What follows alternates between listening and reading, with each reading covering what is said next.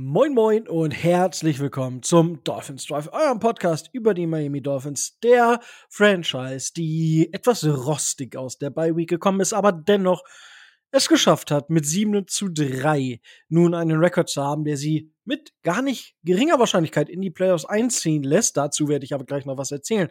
Aber wenn das heißt Dolphins Drive, dann heißt ich, gar, äh, ich mache das Ganze hier heute wieder allein. Es ist momentan ein bisschen verhext, muss ich sagen. Urlaube, Arbeit, alles Mögliche kommt dazwischen. Ich war jetzt die letzten Tage, bin froh, dass ich jetzt überhaupt aufnehmen kann, weil mein Flieger aus Amsterdam, ihr habt es teilweise gesehen. Ich bin gestern Nacht in Amsterdam gestrandet und durfte die Nacht in Amsterdam verbringen. Nicht das, was ihr jetzt denkt, ähm, sondern musste morgens um 7 Uhr habe ich den Flieg nächsten Flieger gehabt, weil ich dann umgebucht wurde. Deswegen ähm, bin noch ein bisschen gerädert und dementsprechend äh, einfach froh, dass ich doch noch was aufnehmen konnte.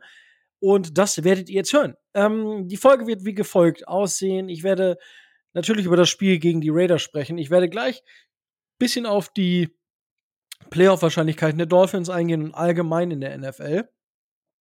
Und dann noch so ein paar allgemeine NFL-Themen machen. Also ein bisschen anders Roundup angelegt, aber so ein, zwei Sachen, da möchte ich jetzt einfach drüber sprechen, beziehungsweise denke ich, sind das sprechenswerte, redenswerte Dinge, die ich äh, anbringen möchte, wo man gerne drüber diskutieren kann. Wenn ihr da Sachen habt, lasst sie uns natürlich immer gerne wissen. Und im zweiten Teil haben wir heute wieder den Heiko zu Gast, um über das Black Friday Game gegen die Jets zu äh, sprechen. Genau, wir sprechen hier, wir machen nichts anderes. Dementsprechend, das werdet ihr auch noch hören. Das heißt, ich bin die ganze Folge nicht ganz alleine, sondern für, das, für die Szenerie gegen die Jets wird der Heiko mir mal wieder zur Seite stehen. Den kennt ihr auch schon. Und dort mit seiner Expertise glänzen. Gut, dann würde ich äh, einfach mal reinstarten in die Playoff-Geschichten. Ich habe schon gesagt, die Dolphins stehen jetzt 7 und 3. Und es gibt von der New York Times einen ähm, Playoff Predictor und der hängt mit Wahrscheinlichkeiten zusammen.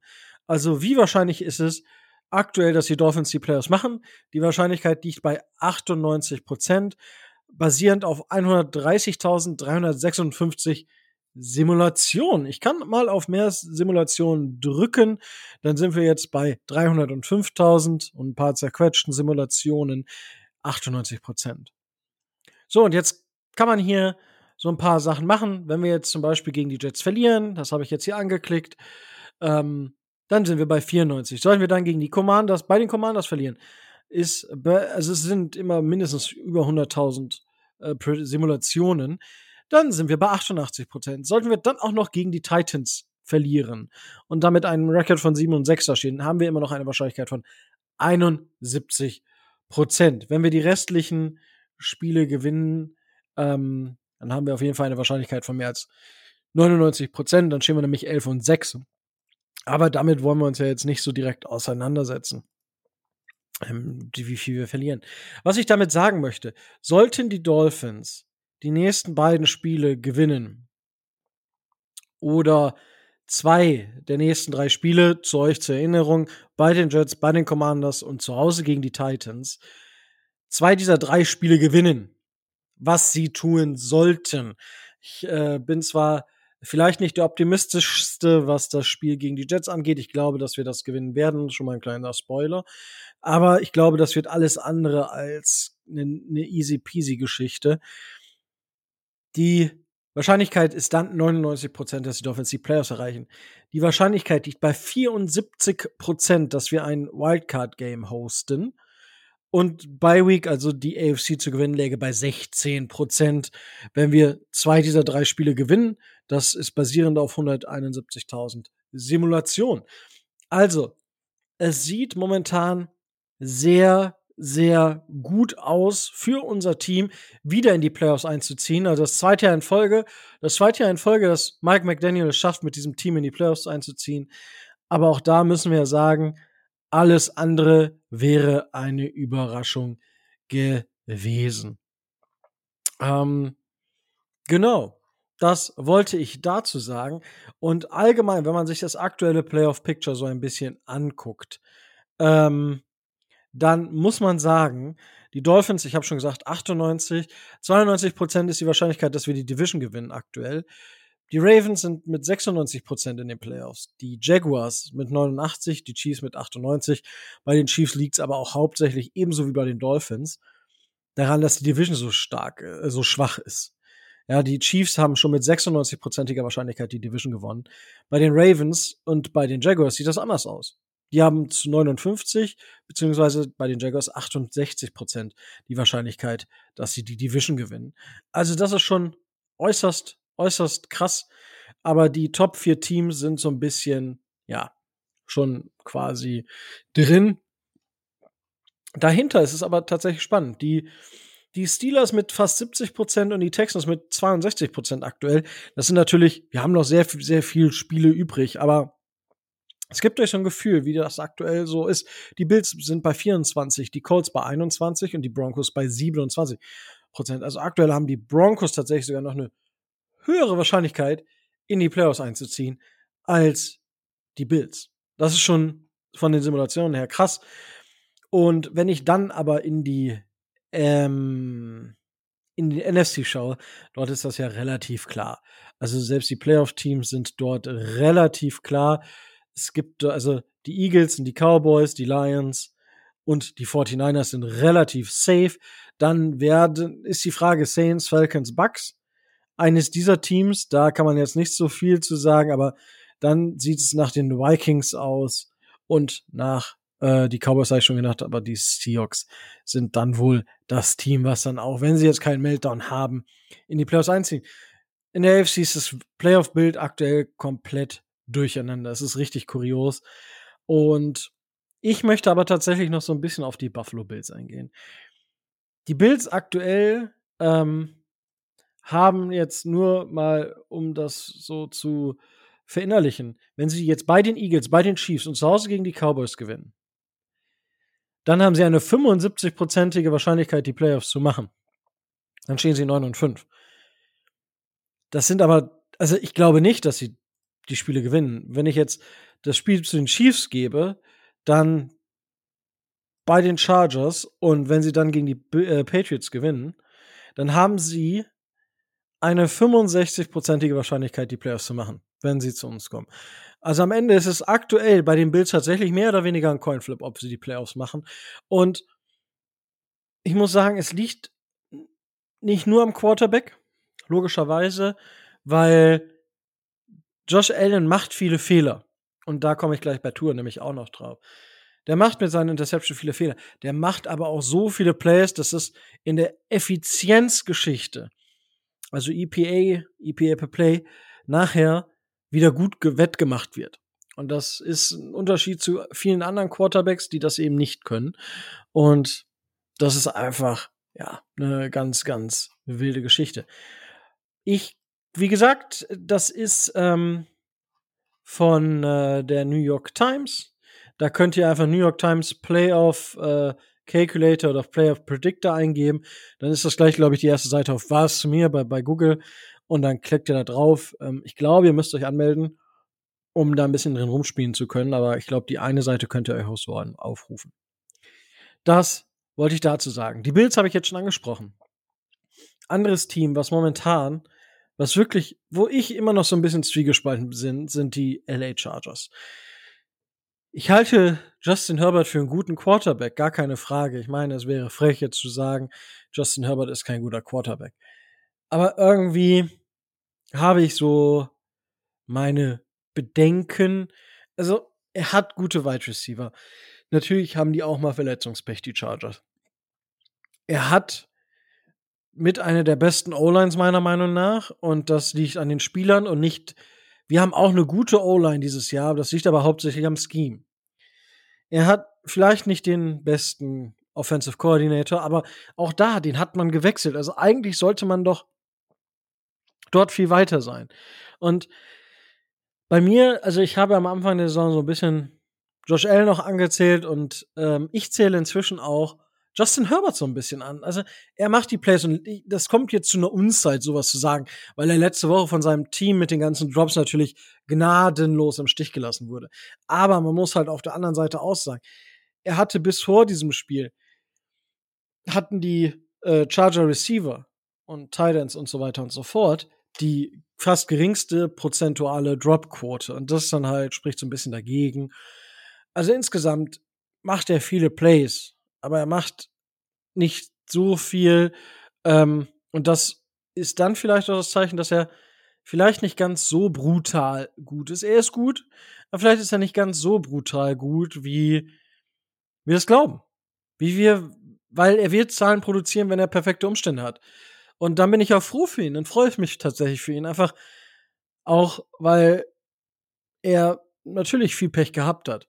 Und ich bin auch froh dann darüber, dass dann äh, endlich mal diese Zahlen aufgelegt haben und die Leute sagen, ah, wir haben es wir haben es gesagt, dass er das kann. Er kann das, aber ich bin inzwischen so wirklich wirklich krass irgendwie dieses Jahr dabei, wo ich sage, so also das viele Quarterbacks Hilfe brauchen von außerhalb. Und ich weiß nicht, ob das schon immer so war. Die Defenses sind dieses Jahr natürlich deutlich stärker irgendwie geworden. Das ist auch cool. Da freue ich mich richtig drüber.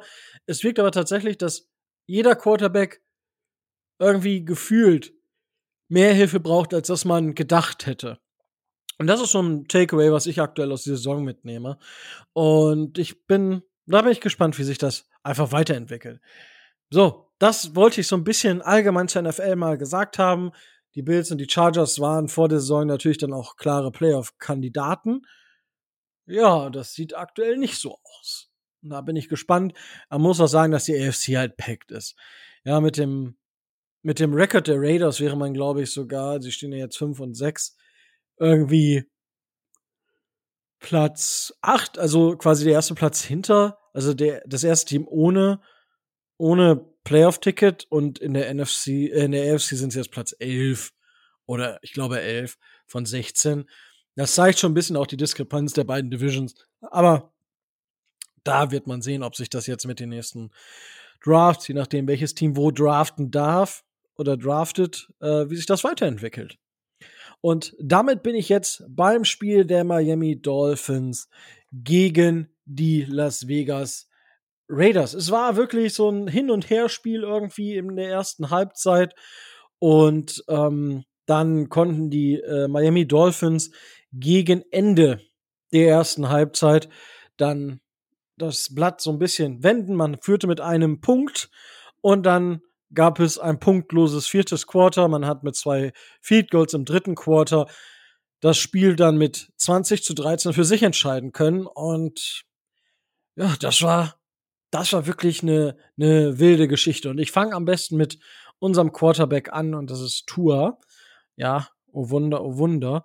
Und was mir bei mh, hm, Tua momentan Sorgen macht, sind die vielen Turnover.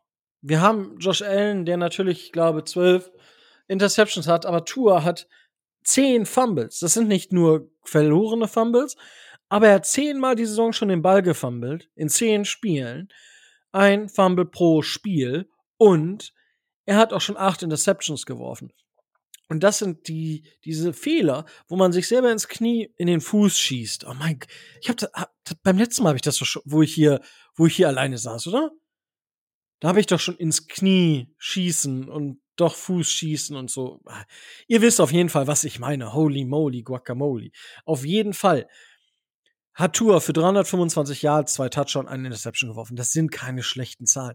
Er hatte einen roughen Day im, im Office, habe ich während des Spiels auch geschrieben, weil es hat sich, und das ist jetzt dann eher eine gefühlte, Wahr, eine, ja, eine gefühlte Wahrnehmung, aber es fühlte sich beim Gucken schwieriger oder härter, schwerer an, als es irgendwie dann von den Zahlen her war. Weil auch EPA per Play war knapp über null. Das ist so ein durchschnittlicher Wert, war das, ich glaube, 0,08.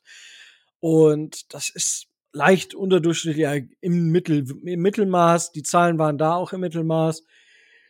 Und hat fast eine 70er Quote, äh, 70er Note bekommen bei PFF für sein Passing.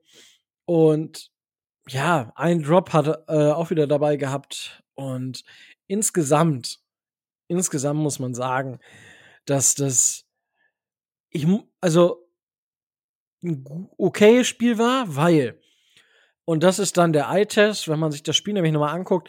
Er hat auf der einen oder anderen Route, River Krakow ist wohl das berühmteste Beispiel, wo er im, ich weiß nicht, welches Viertel es war, auf jeden Fall war er deep outside frei und das wäre ein easy Touchdown gewesen eigentlich für Tour. Hat er nicht gesehen. Pech gehabt. Die Dolphins mussten weiter zittern und haben es in der zweiten Halbzeit einfach dann nicht geschafft, das Spiel zu beenden. So, das war zum äh, zu Tour der wieder unter Druck gefällt er mir momentan auch nicht so gut. Das muss ich auch noch sagen. Unter Druck ist er so ein bisschen wieder abgefallen von dem, was er am Anfang der Saison gezeigt hat. Da fand ich ihn deutlich besser unter Druck. Jetzt ist es wieder so ein bisschen eingeknickt. Dann gehen wir zu unseren Wide Receivers. Da kann man, denke ich, eines herausstechen. Ich will gar nicht viel darüber reden, weil Reek natürlich wieder mit 100, fast 150 Yards, einem Touchdown. Ja, der ist auf der Pace für 2000 Yards. Das, das ist so verrückt. Wo ich aber drauf hinzu möchte, und das ist tatsächlich Jalen Waddle. Und bei Jalen ist es tatsächlich so, ähm, dass er mit seinen 65,7% Fangquote 10 Prozentpunkte weniger hat als Tariq. So, das möchte ich einfach mal angesehen. Insgesamt spielt der Bub immer noch eine sehr, sehr gute Saison. Er hat zwar bis jetzt nur 67 Targets für 44 Receptions und 577 Yards bei drei Touchdowns. Natürlich ist das im Vergleich zu 105 Targets und 79 Receptions, 1221 Yards und 9 Touchdowns eine ganz, ganz andere Nummer. Das waren die Zahlen von Tariq. Für jeden, der es gerade nicht weiß, worum es geht. Aber was ich gesehen habe, als Tariq draußen war, hat man die, den Druck wieder auf Waddles Schultern gelegt und man hat auch die Reaktion von Waddle gesehen das war ja unheimlich stark. Das war ja phänomenal, wie, wie er dort, äh, wie er dort rausgekommen ist. Und also das war echt, puh, ähm, fand ich sehr beeindruckend, dass er dann da war. Und für mich ist das jetzt, ich glaube, dadurch, dass die Wahrscheinlichkeit hoch ist, dass wir in die Playoffs einziehen, ist das für mich so ein bisschen eine Prediction.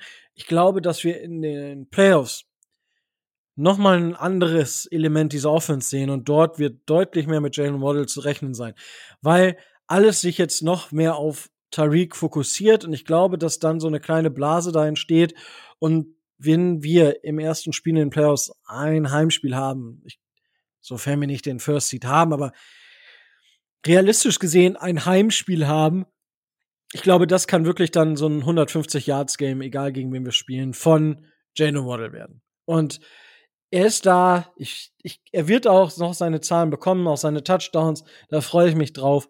Und insgesamt spielt er eine super, super, super solide Saison. Also das, das kann man nicht anders sagen. Auch bei PFF hat er äh, eine über 80er Grade über die Saison. Also das äh, spricht schon Bände. Natürlich, Tariq mit seiner über 90er, das ist halt aktuell der beste Wide Receiver der Liga, mit dem ich den, äh, mit dem ich unseren zweiten Wide Receiver gerade vergleiche. Es mag vielleicht nicht, äh, nicht fair sein, aber ich denke, da steht Jalen Waddle drüber und ich glaube auch, er versteht kein Deutsch. Dementsprechend muss ich mir darüber in erster Linie keine Gedanken machen. Kommen wir zum, zu den Running Backs und Sel, äh, Devon, ich wollte schon Selvin Ahmed. Der ist auf RA gelandet tatsächlich als News. Bitter, ganz, ganz bitter. Und ich frage mich, warum Jeff Wilson nicht gespielt hat. Healthy Scratch. Ich denke, wir werden ihn gegen die Jets sehen, weil ähm, Devin A. Chan ist ähm, ist ja wieder leicht angeschlagen mit dem Knie, hat beim ersten Play einfach gleich so einen leichten Schlag draufgekriegt. Und dann hat man Sicherheit walten lassen und es war auch okay. Insgesamt sind die Dolphins für 99 Yards gelaufen. Ärgerlich unter 100, aber was nahezu Defense komme ich gleich, weil das war, das war eine krasse Sache auf der anderen Seite. Und dann kommen wir zu unserer O-Line. Dann haben wir die ganze Offense auch mal durchge, äh, durchgeforstet. Und hier muss ich sagen, Austin Jackson macht einen verdammt, verdammt guten Job. Was der da zum Teil geleistet hat, und zwar ist, ähm, ah, wie heißt denn jetzt, äh, Max Crosby, ist auch ab und zu über Austin Jacksons Seite gekommen. Und er hatte ihn bis auf einen Snap wirklich sehr, sehr, sehr gut unter Kontrolle. Und das ist absolut stark. Jared Armstead solide, das muss man sagen. Insgesamt war die Line wieder wirklich stark. Lester Cotton fällt so ein bisschen ab. Und das merkt man auch. Gerade im Run-Blocking ist das nicht gut, weil das, da gibt es den einen oder anderen Snap und das ist halt, wenn die Dolphins über außen laufen. Und die Dolphins haben ein Scheme im Laufspiel, wo du athletische O-Liner brauchst, die auf Second Level kommen. Wir haben, die, die, das hatte ich ja bei den ähm, Recaps übrigens. Ich werde das jetzt wieder machen, diese Recaps. Ich war jetzt einfach viel unterwegs, deswegen konnte ich es nicht machen dementsprechend, dass da werdet, äh, wenn wir jetzt am Wochenende was sehen, ansonsten muss ich mal schauen, ob ich da was rausholen kann aus dem einen oder anderen Highlight-Video oder ob ich mal ein, zwei Bilder rausnehme aus einem Spiel. Weil, was auffällt, Lester Cotton ist einfach nicht so athletisch, wie zum Beispiel Robert Hunt. Und das heißt, wir kommen da nicht so schnell auf Second Level. Das heißt, der Blocker auf dem Second Level fehlt. Ein freier Blocker, eine Möglichkeit mehr, den Running Back zu blocken. Und das ist eben dann das, was passiert. Wir haben weniger explosive Run Plays und das ist einfach ärgerlich. Aber insgesamt, dieses Jahr ist das einfach sehr, sehr gut, was das Blocking angeht. Das liegt natürlich auch deutlich daran, dass Tour den Ball sehr, sehr schnell los wird. Ich habe mir die Zahlen vorhin noch mal angeguckt. Tour war immer so bei 2,5 und jetzt ist er bei 2,38 war es, glaube ich. Oder auf jeden Fall im 2,3er Sekundenbereich. Das ist nochmal deutlich schneller als die Jahre zuvor. Und das ist äh, eine Hausnummer. Und deswegen ist die O-Line auch sehr, sehr, sehr stabil. Ähm, was ich tatsächlich gerade noch mal ähm, gucken möchte, genau, weil ähm, Lester Cotton hat bei uns nämlich auf Left Guard gespielt und die Dolphins sind aber auch relativ weil äh, ab und zu mal auf äh, über Left Guard gelaufen. Also da sind zwölf alleine ähm, direkt äh, an ihm vorbei und das ist schon also links und rechts und das ist schon viel. Sechs, also zwölf von 28. Ähm, da weiß ich nicht, ob das, ob man das nicht tauschen sollte. Also da bin ich so ein bisschen, ach, kommt schon, kommt schon, Leute. Das können wir besser. Da vielleicht Mike McDaniel so ein bisschen, bisschen noch das Thema, ähm, wie und in welche Richtung zu laufen ist. Aber deswegen ist er auch Coach und nicht ich. Äh, ich bin eine Coach und er ist ein Coach. Dementsprechend, das ist schon in Ordnung, so würde ich behaupten.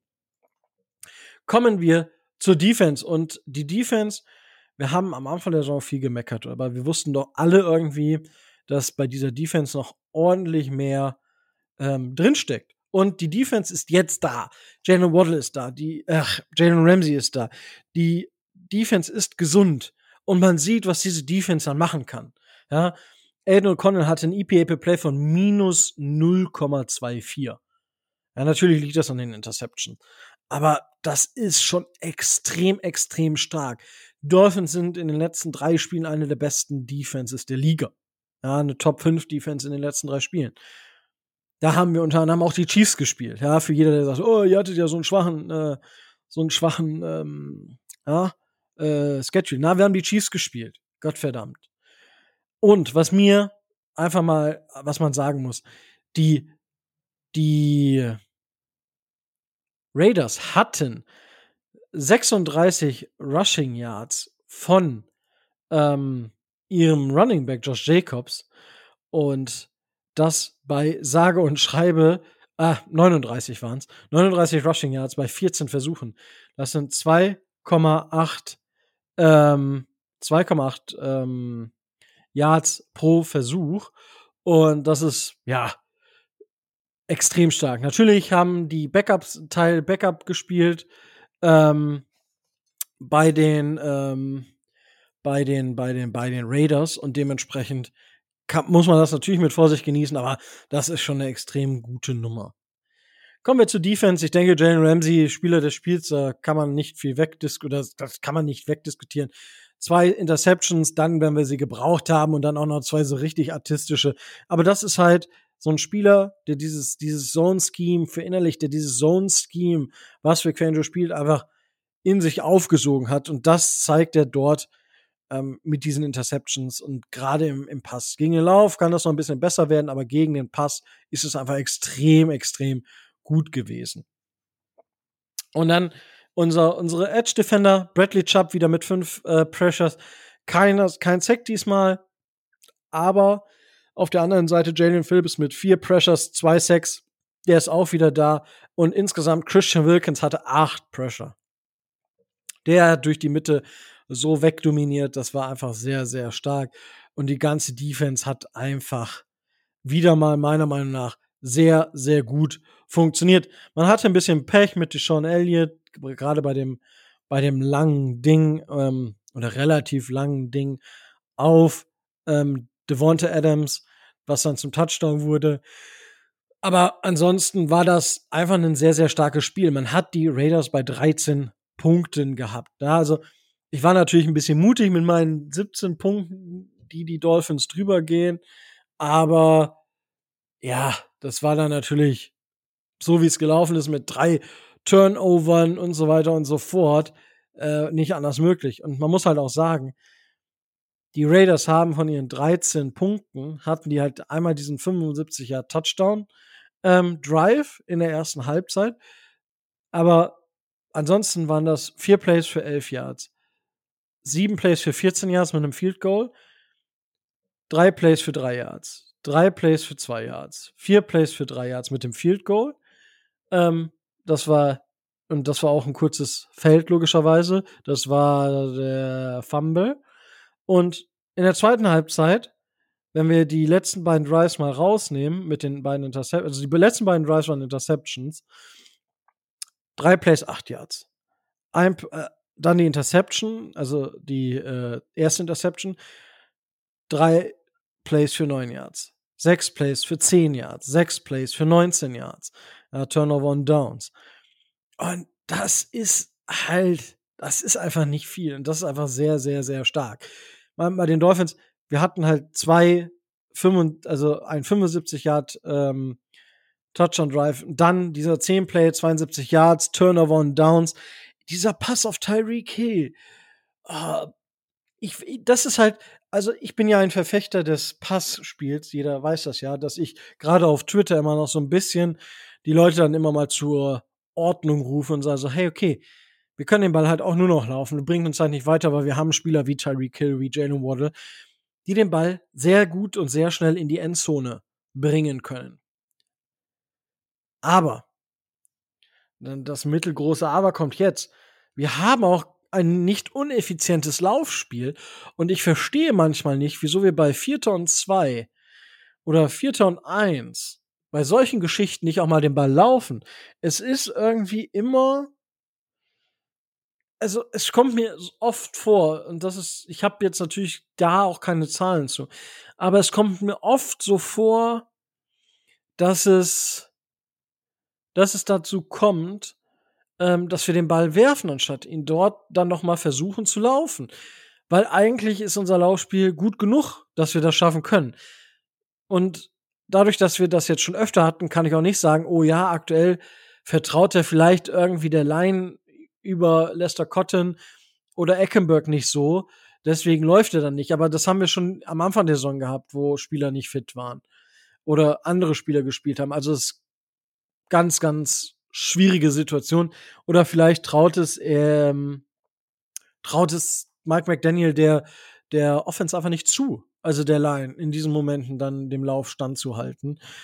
Ich weiß es nicht. Ich weiß es nicht. Aber gut, insgesamt war das wirklich ein okayer Auftritt, ein solider Auftritt. Man hat mit sieben gewonnen. Die Line war bei 14. Das hat man vielleicht einfach, da hat man vielleicht auch Pech gehabt, wenn ich mir überlege, äh, die, das Fumble oder den Fumble, den AVG erzeugt hat, der dann nicht gezählt hat. Wobei, ja, das war so ein Minischritt, der gefehlt hat, weil ähm, Maya noch nicht Kontrolle hatte im ersten Schritt und dementsprechend waren es so zwei Schritte. Das kann man schon so geben. War natürlich ärgerlich, ja. Und ansonsten, ähm, ja, sind's halt dieses Turnover und Downs kurz vor der gegnerischen Endzone, das Missed Field Goal von 50 Yards oder irgendwie mehr 55 Yards von Sanders, die Interceptions, auch die die Interception von Tour. Das äh, Waddle ist weit offen. Tour überwirft ihn aber um, um ich weiß nicht warum so weit. Das war echt auch kurios und ich dachte, oh, Es sind wirklich, also in der ersten Halbzeit, in der ersten Hälfte der Saison war die Offense definitiv das, der Teil, der die Mannschaft getragen hat. Jetzt gerade trägt die Defense die Offense so ein bisschen mit durch. Und ich hoffe ja, dass das dann sich wieder Richtung Ende der Saison sich so ein Gleichgewicht gibt und die Dolphins dann halt auch gegen die großen Namen Spiel gewinnen können. Ich weiß, das nervt uns alle, aber der, der, der äh, Narrativ ist ja immer noch da und dementsprechend müssen wir auch mit diesem Narrativ einfach umgehen. Und das ist ja einfach so. Die Dolphins haben kein überragendes Team bisher geschlagen.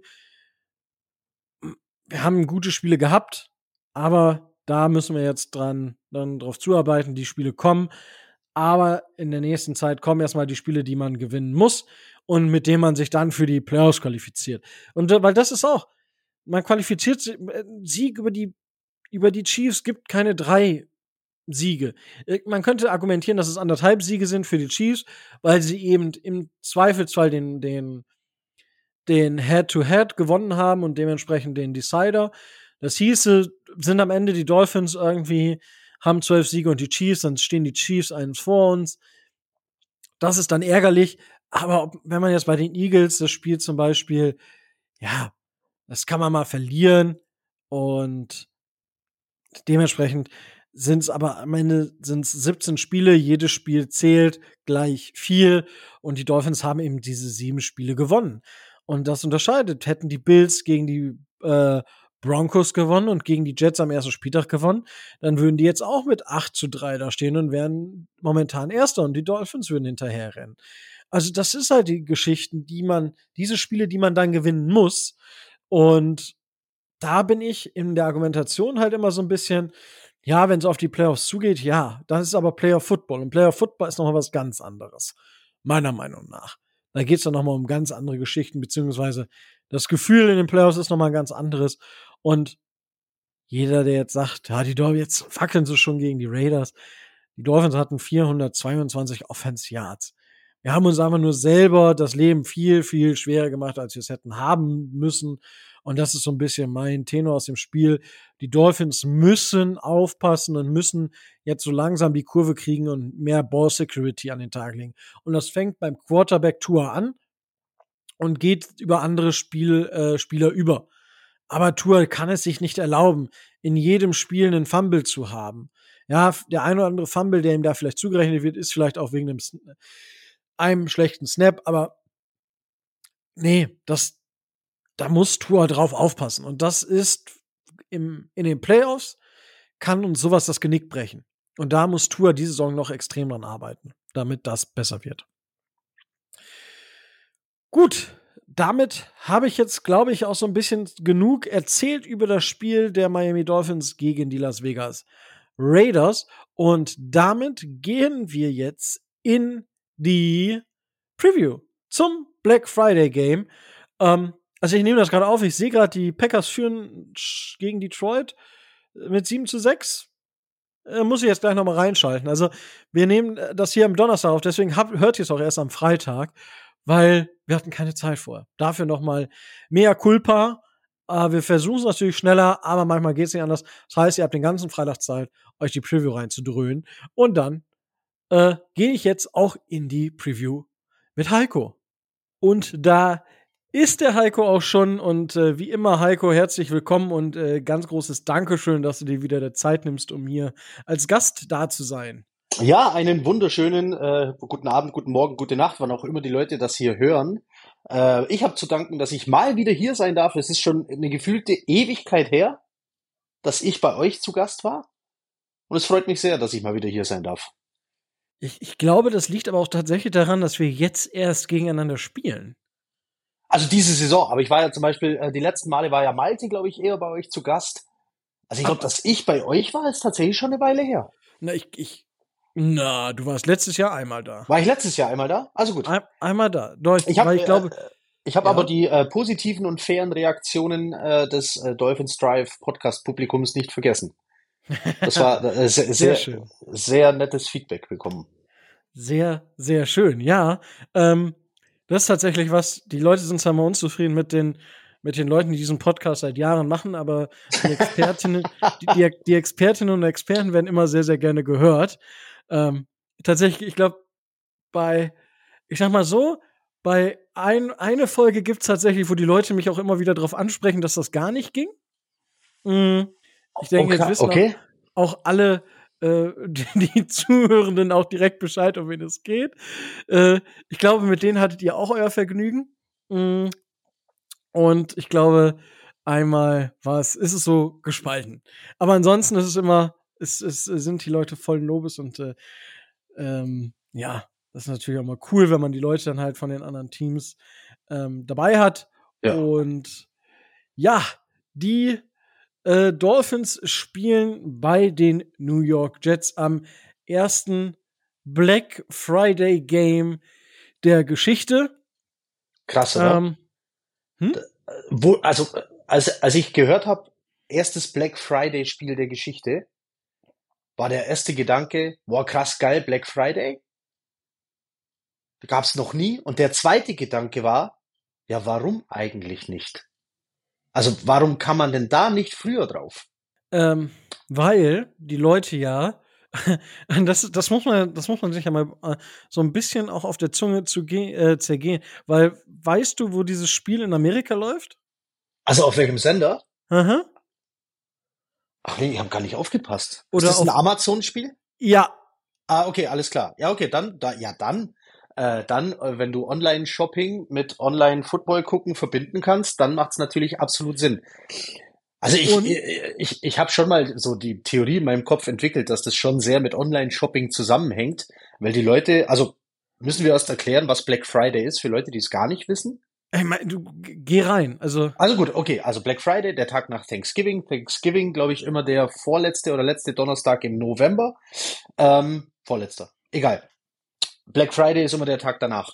Großes äh, Shopping-Abenteuer in ganz Amerika, fette Rabatte, du kannst Sachen gewinnen, wenn du der tausendste Kunde am Tag bist, der da irgendwie in den Laden kommt. Völlig verrückt. Ich war einmal an einem Black Friday äh, in Amerika, in Las Vegas damals, und die haben dieses Outlet oder die beiden Outlets überrannt. Ganz zu schweigen von den normalen Läden wie Walmart etc. Ähm, bis zu 70 Prozent, 80 Prozent Rabatte, da wird alles rausgehauen. Nimm Sommerschlussverkauf, Winterschlussverkauf, alles an einem Tag. Das ist ungefähr Black Friday. Und natürlich war früher da niemand zu Hause. Die Leute waren in irgendwelchen Schlangen vor irgendwelchen Läden gestanden und sind einkaufen gegangen. Ähm, natürlich großes Einläuten Weihnachtsgeschäft. Und daher niemand zu Hause war, kam wahrscheinlich auch niemand auf die Idee, an diesem Tag Football laufen zu lassen. Aber jetzt gibt's Online-Shopping.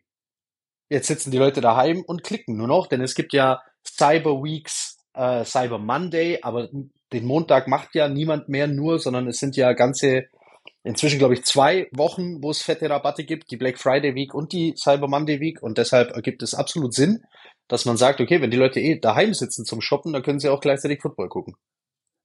So ja, die Theorie. Ich, ich, ich, ich würde es tatsächlich noch mal ein bisschen, ich glaube nicht direkt, dass das direkt mit dem Online-Shopping, ich glaube, dass dieses NFL-Spiel soll eher zum Online-Shopping anregen, weil die Leute sollen ja zu Hause bleiben, um Football zu gucken. Das heißt, weniger Leute gehen in die Shopping Center, um diese Rabatte sich in diesem Shopping Center zu holen, ah, sondern die ah, holen sich ja. dann eben beim Shoppen auf Amazon diese Rabatte. Und da das Spiel ja auch bei Amazon läuft, ja, Jeff Bezos einfach einfach Superbrain, was Kapi äh, Kapitalismus angeht. Ja, ja, ähm, ja. Einfach äh, cleverer Marketing. Das Gag, stimmt, ja. Wenn, wenn man das, so wenn man das Pferd so rum aufzäumt, ergibt es äh, tatsächlich noch mehr Sinn. Richtig, richtig krass. Und äh, ja, und ich meine, äh, die Jets haben sich ja das auch gleich zum Motto genommen und ich glaube, die treten komplett in, in den, im Schwarz auf. Ja, äh, diesmal ja. Genau, ähm, das wird immer, in der Woche vorher wird das immer festgelegt.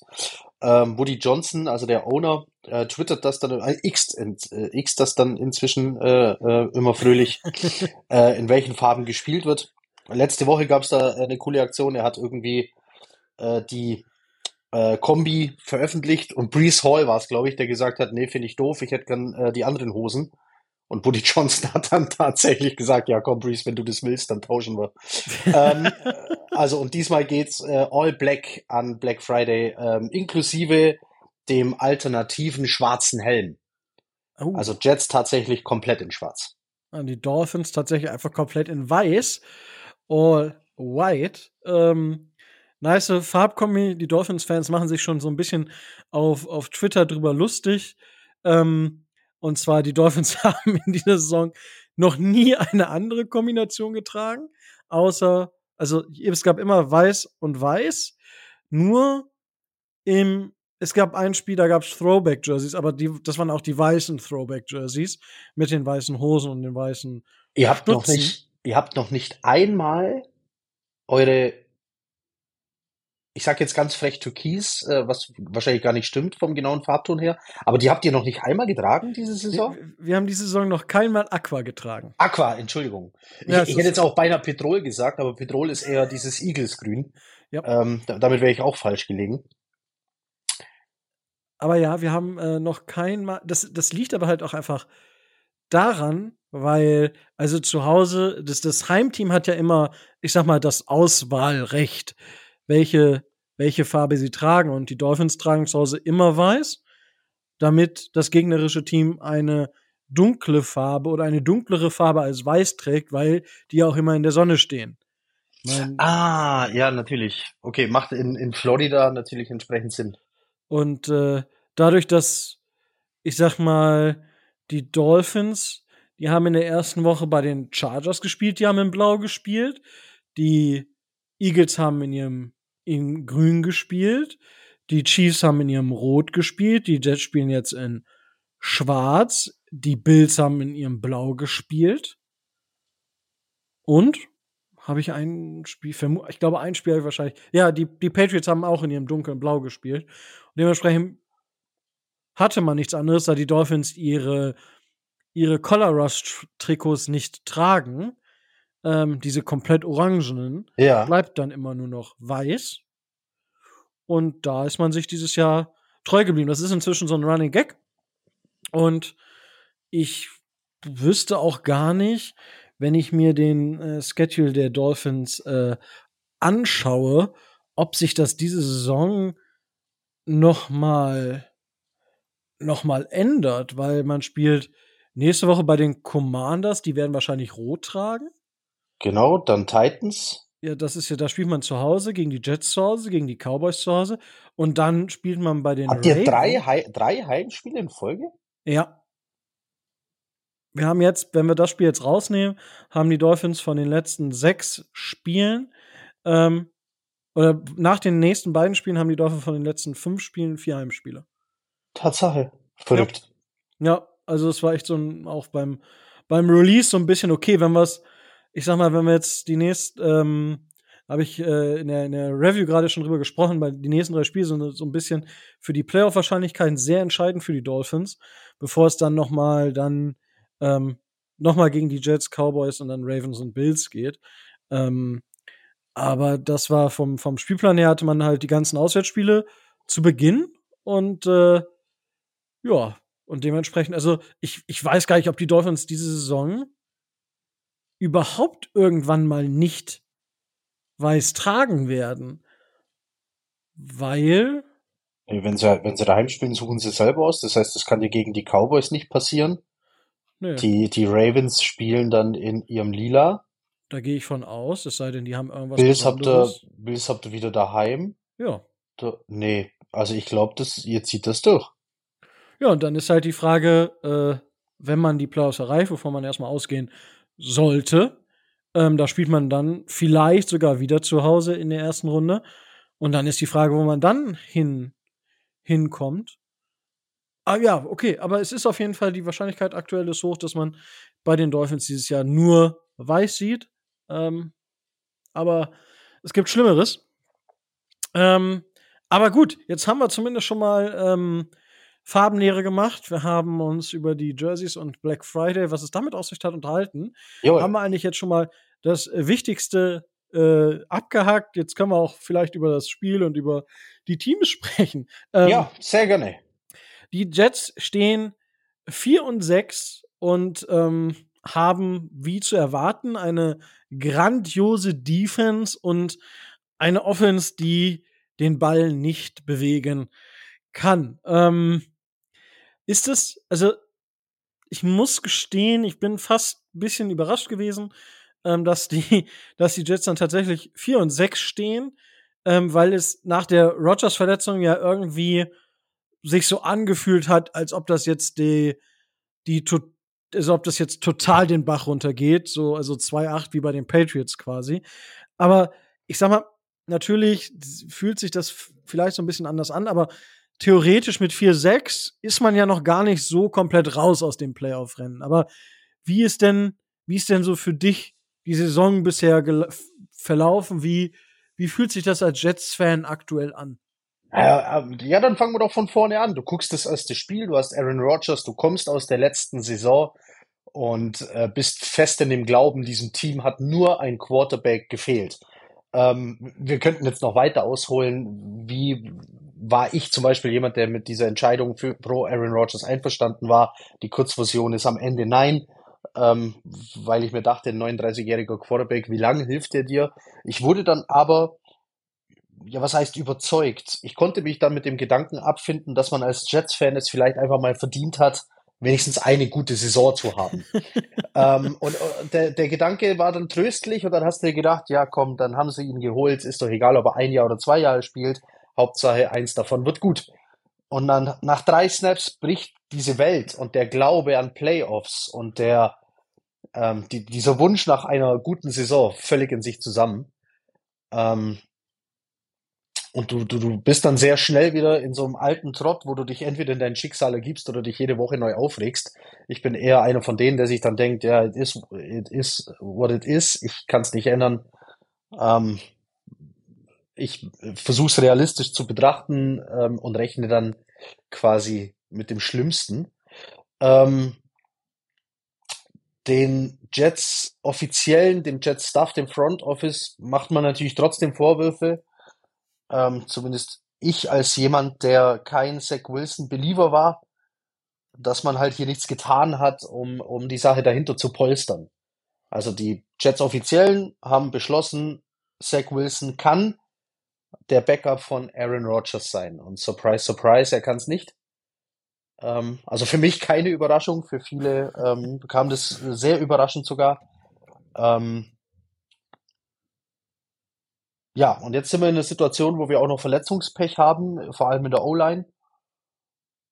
Äh, wobei sich da jetzt gerade was tut. Also während wir hier quatschen, haben die Jets gerade äh, Dwayne Brown von der IR geholt. Dazu dann später mehr. Ähm, und irgendwie schafft es dieses Team dann über die starke Defense, die sie letztes Jahr ja schon war, in den Spielen zu bleiben, die Spiele eng zu halten. Und wenn Zach Wilson irgendwas hat, dann ist es ein, ein gewisses Big Play Potenzial, und selbiges Big Play Potenzial haben auch Leute wie Garrett Wilson und Brees Hall. Und so kam es dann doch mal dazu, dass du gegen Gegner gespielt hast, die nicht in der Lage waren, selber mehr als 20 Punkte zu machen. Und in dem Bereich haben die Jets dann immer tatsächlich eine Chance zu gewinnen. Wenn du jetzt aber mal guckst, wie die Jets-Spiele der letzten drei, vier Jahre ausgegangen sind, dann scheitert es tatsächlich an dieser 21-Punkte-Hürde. Hätten die Jets in den letzten drei Jahren diesen Durchschnitt von, von 21 Punkten pro Spiel geholt, wären sie in den Playoffs gelandet, regelmäßig. Aber dazu waren sie aufgrund der Offense nicht in der Lage. Also Ball bewegen ist schwierig, ähm, sehr mühselig. Du landest immer wieder bei Dritter und Lang, Dritte und so mittlere Range, ab und zu mal Third and Short, aber ähm, so ein, so ein flüssiger Rhythmus, äh, mit dem die Offense so den Ball über den Feld bewegt, entsteht aktuell in dieser Offense nie. Ähm, viel zu lang hat man meiner Meinung nach viel zu lang, muss ich dazu sagen, an Zach Wilson festgehalten, der halt mit diesen Flashes und immer wieder ähm, aufkeimendem Talent ähm, seine Position halten konnte. Für mich war es immer zu wenig, für den Jets Stuff war es wohl genug. Und die Reißleine wurde jetzt halt erst diese Woche gezogen. Und jetzt haben wir halt das erste Black Friday Spiel der Geschichte. Und wir sehen nicht Aaron Rodgers gegen Tua Tagovailoa, sondern wir sehen Tim Boyle. Das ja. ist so die Kurzzusammenfassung äh, der Saison bisher. Ja, schon, schon, schon bitter. Ich meine, da haben wir natürlich hier auch äh, drüber gesprochen und es war, war echt, war echt krass bitter einfach. Und ähm, ja, ich meine, wir hatten natürlich letzte Saison auch so ein paar, paar Verletzungsgeschichten mit, mit Tour, aber ey, das war echt, und ich, ich verstehe, ich verstehe die Jets da auch nicht. So, ich meine, klar, du hast dann schon mal den Second Rounder weg, weil du natürlich den, den Preis für Rogers zahlen musst. Aber es ist, äh, das konnte doch, ich meine, das hat man doch vorher gesehen und da bin ich ja auch bei dir. So, man hat doch gesehen, dass Zach Wilson nicht die Lösung ist. Also, ich meine, man kann mir nicht erklären, dass man nach dem Jahr von Nathaniel Hackett bei den, bei den Broncos hm. sich hinstellen konnte bei den Jets und gesagt hat, ja, der macht aus Zach Wilson jetzt auf jeden Fall einen, einen durchschnittlichen Quarterback, weil ich meine, das hätte ja, ja, schon mal schon mal gereicht. Wie, wieso man da nichts gemacht hat. Also ich, ich verstehe völlig, was du meinst, weil vor dem gleichen Rätsel stehen wir ja auch. Und ähm, natürlich kannst du Entschuldigungen für Zach Wilson finden und zwar immer und immer und immer wieder und immer und immer wieder die gleichen. Das ist die löchrige O-Line, das ist die Hilfe von außen, also Thema Playcalling ähm, oder halt Coaching dann ähm, und dass er da quasi allein gelassen wird. Aber ich jetzt zum Beispiel gehöre jetzt zu denen, ich, ich schaue mir das an, ich schaue mir die Statistiken an, ich schaue mir an, wie er sich verhält und sehe da einen der, wenn nicht den schlechtesten Quarterback der Liga unter Druck und dann, egal wie gut die O-Line ist oder ob sie in, in Originalbesetzung ist, der Gegner weiß das. Und wenn er beim Foreman Rush nicht zugange kommt, dann wird er ihn blitzen, weil er weiß, unter Druck bricht er irgendwann ein und macht Fehler. Dann ist sein Pocket-Verhalten eine Katastrophe. Das, und, und am Pocket-Verhalten sieht man auch ganz gut, dass es vielleicht auch ein bisschen am sogenannten Football-IQ, woran auch immer man den festmachen mag, ähm, liegt, weil wenn du dir das Spiel anguckst, Jets gegen die Chiefs, da hat er es fertiggebracht, mehrmals aus der kollabierenden Pocket nach vorne rauszugehen und hat so fast 50 Rushing Yards geholt und zwei oder drei First Downs sogar. Das hat er aber nur das eine Spiel gemacht. Das hat er davor nicht gemacht und danach nicht mehr gemacht. Also ein Lerneffekt im Sinne von, hey, das funktioniert ja voll gut und ich komme so aus der Pocket raus und kann noch was holen, hat sich überhaupt nicht eingestellt. Warum auch immer. Das, und das verstehe ich dann wieder nicht. Also Pocket-Verhalten katastrophal. Das Pocket-Verhalten ist sogar mitverantwortlich für ein paar Sacks, weil er immer wieder nach hinten wegrennt. Und wenn er nach hinten rennt, dann kann ihm der Tackle, beide Tackle irgendwann natürlich nicht mehr helfen, weil der gegnerische Edge Rusher muss ja dann eigentlich nur noch in der geraden Linie am Tackle vorbeirennen. Und ein Tackle, der sich rückwärts oder seitwärts bewegt, kann da nicht mehr mithalten. Ja, und dann stehst du als Edge Rusher auf einmal äh, direkt vor Zach Wilson, der dann versucht noch irgendwie irgendwas zu generieren, aber schon viel zu weit weg ist von der Line of Scrimmage und solche Szenen wiederholen sich in jedem Spiel. Dass jetzt natürlich auch noch Druck über die Mitte kommt aufgrund der Verletzungen, ist natürlich nicht hilfreich, schon klar.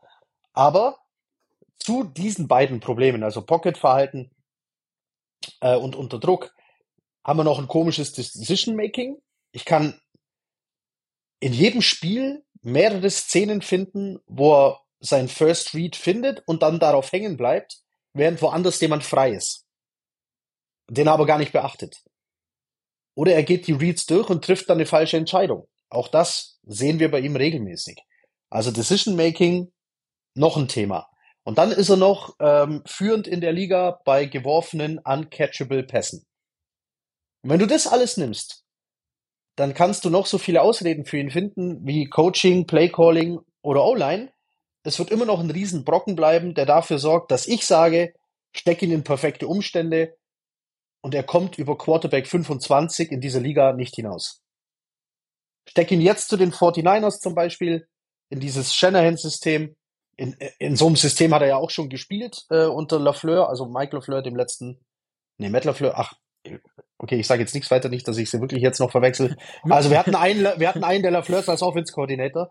Ähm, also das war ja dann Shanahan Offense, so in dem Sinn. Also steck ihn da rein hinter einer guten O-Line und trotzdem wird er meiner Meinung nach, also ich spreche nicht für die gesamte Gang Green Germany oder die Jets-Fans, äh, wird er darüber nicht hinauskommen. So sehe ich Zach Wilson. Und dass er es dann geschafft hat mit so einzelnen Flashes oder einzelnen passablen Spielen, wie das gegen die Chiefs, wo er tatsächlich insgesamt gut war sogar. Nicht nur solide, sondern das war so ein gutes Spiel. Ähm, wie er das trotzdem so lange schaffen konnte, diese Position zu halten und dafür zu sorgen, dass man nichts tut, bleibt für mich unverständlich, denn du hättest ja direkt nach der Aaron Rodgers Verletzung war noch kein anderer Backup Quarterback auf dem Feld. Das heißt, die, die Daltons, die Winstons, äh, die Resets dieser Liga waren alle verfügbar. Ähm, und man hat nichts getan. Und dann ist es natürlich irgendwann zu spät und erst nach der Trade Deadline reagiert man und setzt ihn auf die Bank. Und das ist ja auch wieder so, Coach Salah sagt, ey, der hat doch ganz gut gespielt und fünf Tage später ist er Notfall Quarterback 3. Also das ist ja. schon ein heftiger, heftiger äh, Unterschied von, der spielt doch ganz gut zu, ja, er ist nur noch der Notfall Quarterback und Trevor Simeon ist jetzt die Nummer zwei und Tim Boyle spielt. Ähm, da kann man sich dann also denken, dass da intern irgendwo irgendjemand irgendwas gesagt hat. Ein, ein sogenanntes Machtwort. Ja, schon, schon eine verrückte, verrückte Situation bei den Jets. Und ich meine, hm, bevor wir gleich so ein bisschen vielleicht auf das Spiel kommen, ich habe so ein bisschen, ich habe die Jets letzte Preseason, aber das schon in der Saison davor. Ich, das hat für mich so Brian Flores Dolphins Vibe. Ja, man hat so eine richtig starke Defense. Ich meine, Salah ist wahrscheinlich vom Typ her einfach nochmal zehn Stufen angenehmer, als es Brian Flores ist, von dem, was man jetzt so im Nachhinein gehört hat bei den Dolphins. Aber irgendwie, das, das, das Thema für mich ist, jetzt hat man nächstes Jahr nochmal diesen Hype um, um Rogers vermutlich. Na, wenn wir jetzt erstmal davon ausgehen, dass er spielen wird und dass er auch gesund bleibt und so. Aber ist ist für dich Salah wirklich der, der Head Coach der Zukunft für die Jets? Oh, wenn du es wenn, wenn hart sagst, dann eigentlich nein. Also er hat, er hat eine Culture aufgebaut. Du, du, du findest ähm, zum Beispiel findest du Interviews nach dem Spiel, ähm, ähm, wo Spieler vor Glück weinen, wenn es einen Sieg gibt und und die umarmen sich gegenseitig und die, also dieser ganze Lockerroom jetzt bevor es jetzt so ähm, langsam zu brodeln anfing, in den letzten, ich sage jetzt mal zehn Tagen, ähm, also wir wissen nicht genau, ob es so ist, aber es scheint so zu sein, ähm, war dieses Team sehr gefestigt. Also was er wirklich gemacht hat, ist ein Team zu bauen und zu bilden und er scheint sehr hoch angesehen zu sein im Lockerroom, äh, was aber vielleicht ja auch damit zusammenhängt, dass er anscheinend keine bis wenig unpopulären Entscheidungen äh, bisher treffen musste oder, oder treffen wollte. Ähm, und jetzt ist er im dritten Jahr äh, Joe Douglas, General Manager im vierten. Und ähm, zwei Dinge sind nicht passiert. Ähm, die O-Line ist jede Saison nach wie vor nicht gut. Ähm, und man war nicht in den Playoffs. Und in der NFL, und das wissen wir, ist jetzt Geduld nicht gerade eine Tugend von äh, Team-Ownern und Verantwortlichen von der Sympathie her und von dem, was von Stand im Team er hat, würde ich sagen, gib mir, lass ihn für immer bleiben. Aber das Ziel muss ja nun mal sportlicher Erfolg sein im Sinne von Playoffs oder sogar noch weiter. Und das hat er nicht geschafft. Und deswegen darf man hinterfragen, ob er der Richtige ist. Ja, ähm, ich bin, bin gespannt, wie es da auf jeden Fall weitergeht. Weil, ja, also, ich sag mal, wenn die, ich, ich hätte so ein paar Kandidaten, wo ich sagen würde, ja, fände ich nicht cool, wenn, wenn die bei den Jets dann. Also ein weiteres Jahr Salah und Hackett wäre von der Coaching, vom Coaching her vielleicht aus, aus Dolphins Sicht wie nicht so verkehrt. Aber also, schauen wir einfach mal. Wir sind, wir sind wirklich, wirklich gespannt, was nach der Saison passiert. Ich meine, Woody Johnson, also als Owner, kann ja jetzt zum Beispiel sagen, ja, okay, die Rogers-Verletzung steht hier über allem. Ich lasse die weiterarbeiten.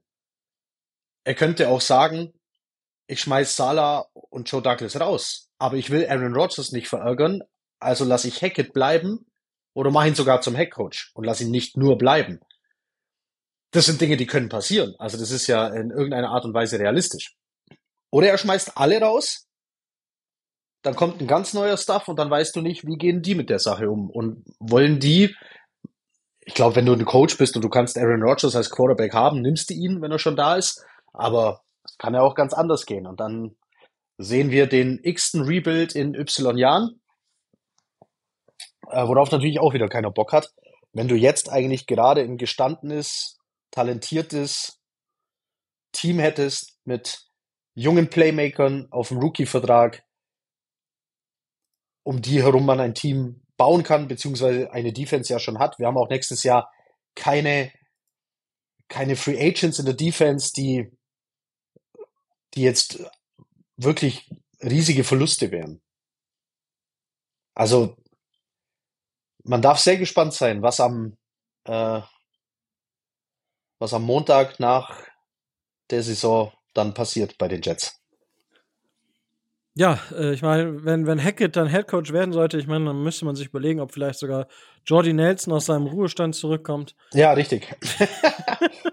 also man sieht, man sieht an, an, an Hackett ja gerade, dass er, der kann Aaron Rodgers, so wie es aussieht.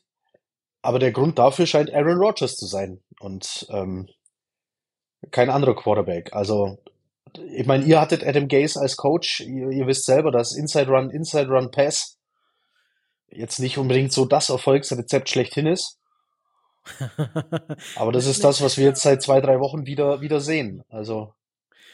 Ja, ich, ich denke, bei so Quarterbacks, das ist, ähm, ist halt bei den, bei den Broncos ist Gates ja so ein bisschen größer geworden, aber die hatten halt Manning, der so ein bisschen die Offense ge, gemanagt hat. Man sieht es bei den Patriots und deren Offense, meiner Meinung nach, dass da halt einfach, und du wirst es jetzt auch, wenn du einen anderen Coach hättest bei Mahomes, das wäre inzwischen ja. das genau das Gleiche. Die haben, wenn du als Quarterback irgendwann dieses Level erreicht hast, wo du halt einfach von sich, von sich selber aus einen Top 3 Quarterback, Top 5 Quarterback bist und auch noch ein bisschen was im Köpfchen hast, dann geht das halt von alleine oder zumindest ja. diesen Football-IQ hast. Ich meine, Off-Field müssen wir halt nicht über Rogers sprechen, aber äh, On-Field ist er ja schon ein kluges Köpfchen. Ja. Und, ja, Off-Field äh, off ist, off ist komisch. da, da, geht das Lämpchen dann eher aus, ähm, im wahrsten Sinne des Wortes. Und ja, aber gut. Ähm, ja, kommen wir, kommen wir so ein bisschen, bisschen zum Spiel. Ähm, Sehr gerne. Die Jets Offense, da würde ich tatsächlich, ich weiß nicht, also Tim, Tim Boyle heißt er, ne? Ja. Ähm, ich habe so eine Statistik jetzt gelesen, hat irgendwie jeder 24. Pass in der Highschool war äh, eine Interception. Ja. Jeder 13. Nee, jeder 15. Pass oder so am College und jeder 13. oder so Pass in der NFL. Ähm, Wobei ja, da, ist, da ja erst was, vier Jahre, 120 Snaps oder so? Ganz, ganz wilde Geschichte auf jeden Fall. Aber Verletzungssorgen sind da. Es, aber ihr habt ja eigentlich, ich sag mal zumindest, habt ihr einen klaren Wide Receiver Nummer 1. Ja. Ähm, ich habe jetzt so ein, zwei, ich habe mir so ein bisschen was angeschaut, jetzt, jetzt im, im, im Vorgang ähm, zu, zu der Show diese Woche. Aber der, der ist halt schon nicht selten offen, der, der Kollege. Äh, aber er bekommt die Bälle nicht. So, das ist Richtig. doch. Äh, weil, was äh, haben die anderen, sind die anderen dann können die das nicht auffangen, weil eigentlich bekommt Garrett Wilson ja diese Aufmerksamkeit. Also was, ja. was, ich meine, klar. also äh, mit einem ja. Problem sind, äh, um es kurz zu machen, es gibt eigentlich, glaube ich, nur ein Team, das ähnlich viele Drops hat wie die Jets und das sind die Chiefs. Ich glaube, so. die, die, die also, Patriots ähm, tatsächlich auch. Also Lazard ist äh, ganz gut mit dabei, ähm, Randall Cobb war ganz gut mit dabei mit den Drops, auch Brees Hall äh, ist im Passspiel kaum noch ein Faktor. Das Run-Game kann er nicht glänzen aufgrund der ja doch kaputten O-Line. Und äh, so, so entsteht es dann natürlich. Ähm, Moment, ich habe es hier gerade. Also ähm, Garrett Wilson selber hat eine Drop Rate von 5,2 Prozent. Das müsste so Liga-Durchschnitt sein, aber Lazar kommt halt auf 20 Prozent und Hall auf 12 Prozent. Uff. Also, das sind dann natürlich schon äh, andere Quoten. Ja, ist ein bisschen krass auf jeden Fall. Ja, und äh, das, das ist gar nicht mal allein auf die sogenannten uncatchable Passes von, von ähm, Zach Wilson zu schieben, sondern das ist, äh, Lazar ist, wenn man bedenkt, also falls man sich erinnern kann, welche Wide Receiver so alles Free Agents waren, hat ja Lazar jetzt nicht nur in Hinblick auf Aaron Rodgers, Playbook, Hackett, äh, angebliche Wunschliste Sinn gemacht für die Jets, sondern auch, weil er unter den Free Agents, ähm, unter den Wide Receivers ja dann doch ja einer der, wenn nicht der bestklingendste Name war. Und er war jemand, der aufgrund seiner Statur, Körpergröße und so weiter, dir auch sogar noch im Blocking hilft. Ja? Ähm, weil er hat ja fast zwei Meter. Also der ist ja mehr Körperbau Tight End. Ähm, der ist schon ein Brocken. Aber der konnte dem Ruf absolut nicht gerecht werden. Ähm, Randall Cobb dann als Wide Receiver 5-6 geholt, ähm, war dann auf einmal ganz schnell die Nummer 3, weil McCall Hartman irgendwie ein Totalausfall war. Ähm, der es aus dem Trainingscamp nie in die Regular Season geschafft hat. Und alle anderen Wide Receiver übrigens sind ähm, undrafted Rookies und einer undrafted im zweiten Jahr. Und das ist dann halt vom Wide Receiver Squad her nicht genug. Also wenn dein Top Wide Receiver 2 eine 20% Drop Rate hat, dann hast du eigentlich keinen Wide Receiver 2. Ja, da, da, da würde ich dir tatsächlich so etwas zustimmen auch. Ähm, was mich ähm, tatsächlich noch so ein bisschen bei eurer Offense tatsächlich interessiert, und zwar hat sich äh, Conor McGovern ja verletzt. Ja. Was aber so ein bisschen die Tür für einen Wisconsin Badger, den ihr dieses Jahr gedraftet habt, äh, geöffnet hat. Wenn ich Der schönste Vokuhila des Jets Locker Room. Ja, ja so ne. wie wie, wie macht sich Joe Tipman denn Nach, so bei euch? Nachdem wir Dan Feeney verloren hatten und keinen Mallet mehr im Locker Room hatten, mussten wir Joe Tipman äh, natürlich picken. Also wir mussten diese Position neu besetzen. Ähm, ja, äh, der ist halt jetzt in einer unglücklichen Situation, sage ich jetzt mal. Die Snaps sind gut. Mir würde jetzt auf Anhieb kein Snap einfallen, der zu hoch, zu tief oder sonst irgendein Quatsch war. Snap-Counts funktionieren auch. Vom Blocking her ist er halt gerade, ich meine, du stehst zwischen dem Right Guard Nummer 4, der da aktuell auf dem Feld steht, und einem nie besser als solide gewesenen Left Guard mit Laken Tomlinson. Das ist dann natürlich eine schlechte Situation. Also Letzte Woche hatten wir, ich glaube, die 17. Konstellation O-Line auf dem Feld stehen bei den Jets aufgrund von Verletzungen. Und wir reden dann von Left Tackle 3, Left Guard 1, okay, äh, Center 3, Right Guard 4 und Right Tackle 3 oder 4. Alle anderen sind verletzt. Also er kann gerade im Blocking nicht glänzen, vor allem im Run-Blocking äh, nicht, obwohl das eigentlich mit, äh, also aus meiner Sicht so vor, vor, vor Draft ähm, habe ich das schon als Stärke gesehen, dass er zu denen gehört, die ähm, schnell auf dem zweiten Level sind. Und da hatten die Jets bis dahin nur einen auf der Line. Es hat also völlig Sinn gemacht, dass die Jets für das, was sie brauchen, ihn vor Schmitz genommen haben. Ja. Also sie haben ihn ja zum höchst gedrafteten Center tatsächlich gemacht und aufgrund dessen, dass er eben so schnell auf dem zweiten Level ist und ähm, so im Run-Block vor allem äh, sehr gut glänzen kann, hat das absolut Sinn gemacht, aber da kommt er gerade nicht wirklich hin. Nicht mit der Hilfe, die er da äh, links und rechts von sich hat. Sehr ja. undankbare Situation für ihn. Aber ähm, wenn, wenn, wenn du äh, ihn schon so erwähnst, nehme ich an, ähm, es hat was mit, mit deiner College-Football-Affinität zu tun. ähm, und genau wie ich äh, hoffen wir uns dann beide noch, dass er noch ähm, äh, eine große NFL-Zukunft vor sich hat. Also ich erwarte das tatsächlich von ihm, weil er hat mir vor dem Draft schon sehr gefallen. Und ähm, ich hatte Schmitz vor ihm aufgrund alles, was mit den Händen zu tun hat, Hand Placement, Hand Power. Weil wenn Schmitz seine Hände nun mal am Gegner hat, dann ist dessen Play einfach vorbei. Äh, ganz so stark war Tippmann mit seinen Händen nicht, aber gerade Runblock und dieses auf, schnell aufs zweite Level kommen, äh, hat ihn für mich zu einem sinnvollen Pick gemacht. Ja, also gut, da, äh, ja, ich bin, ich bin ja Badgers-Fan und die Badgers haben ja, gut, letzte Saison war so die letzte Saison so im klassisch, klass, klassischen Scheme, was man von den Badgers kennt, Power Run Game und Gib ihm.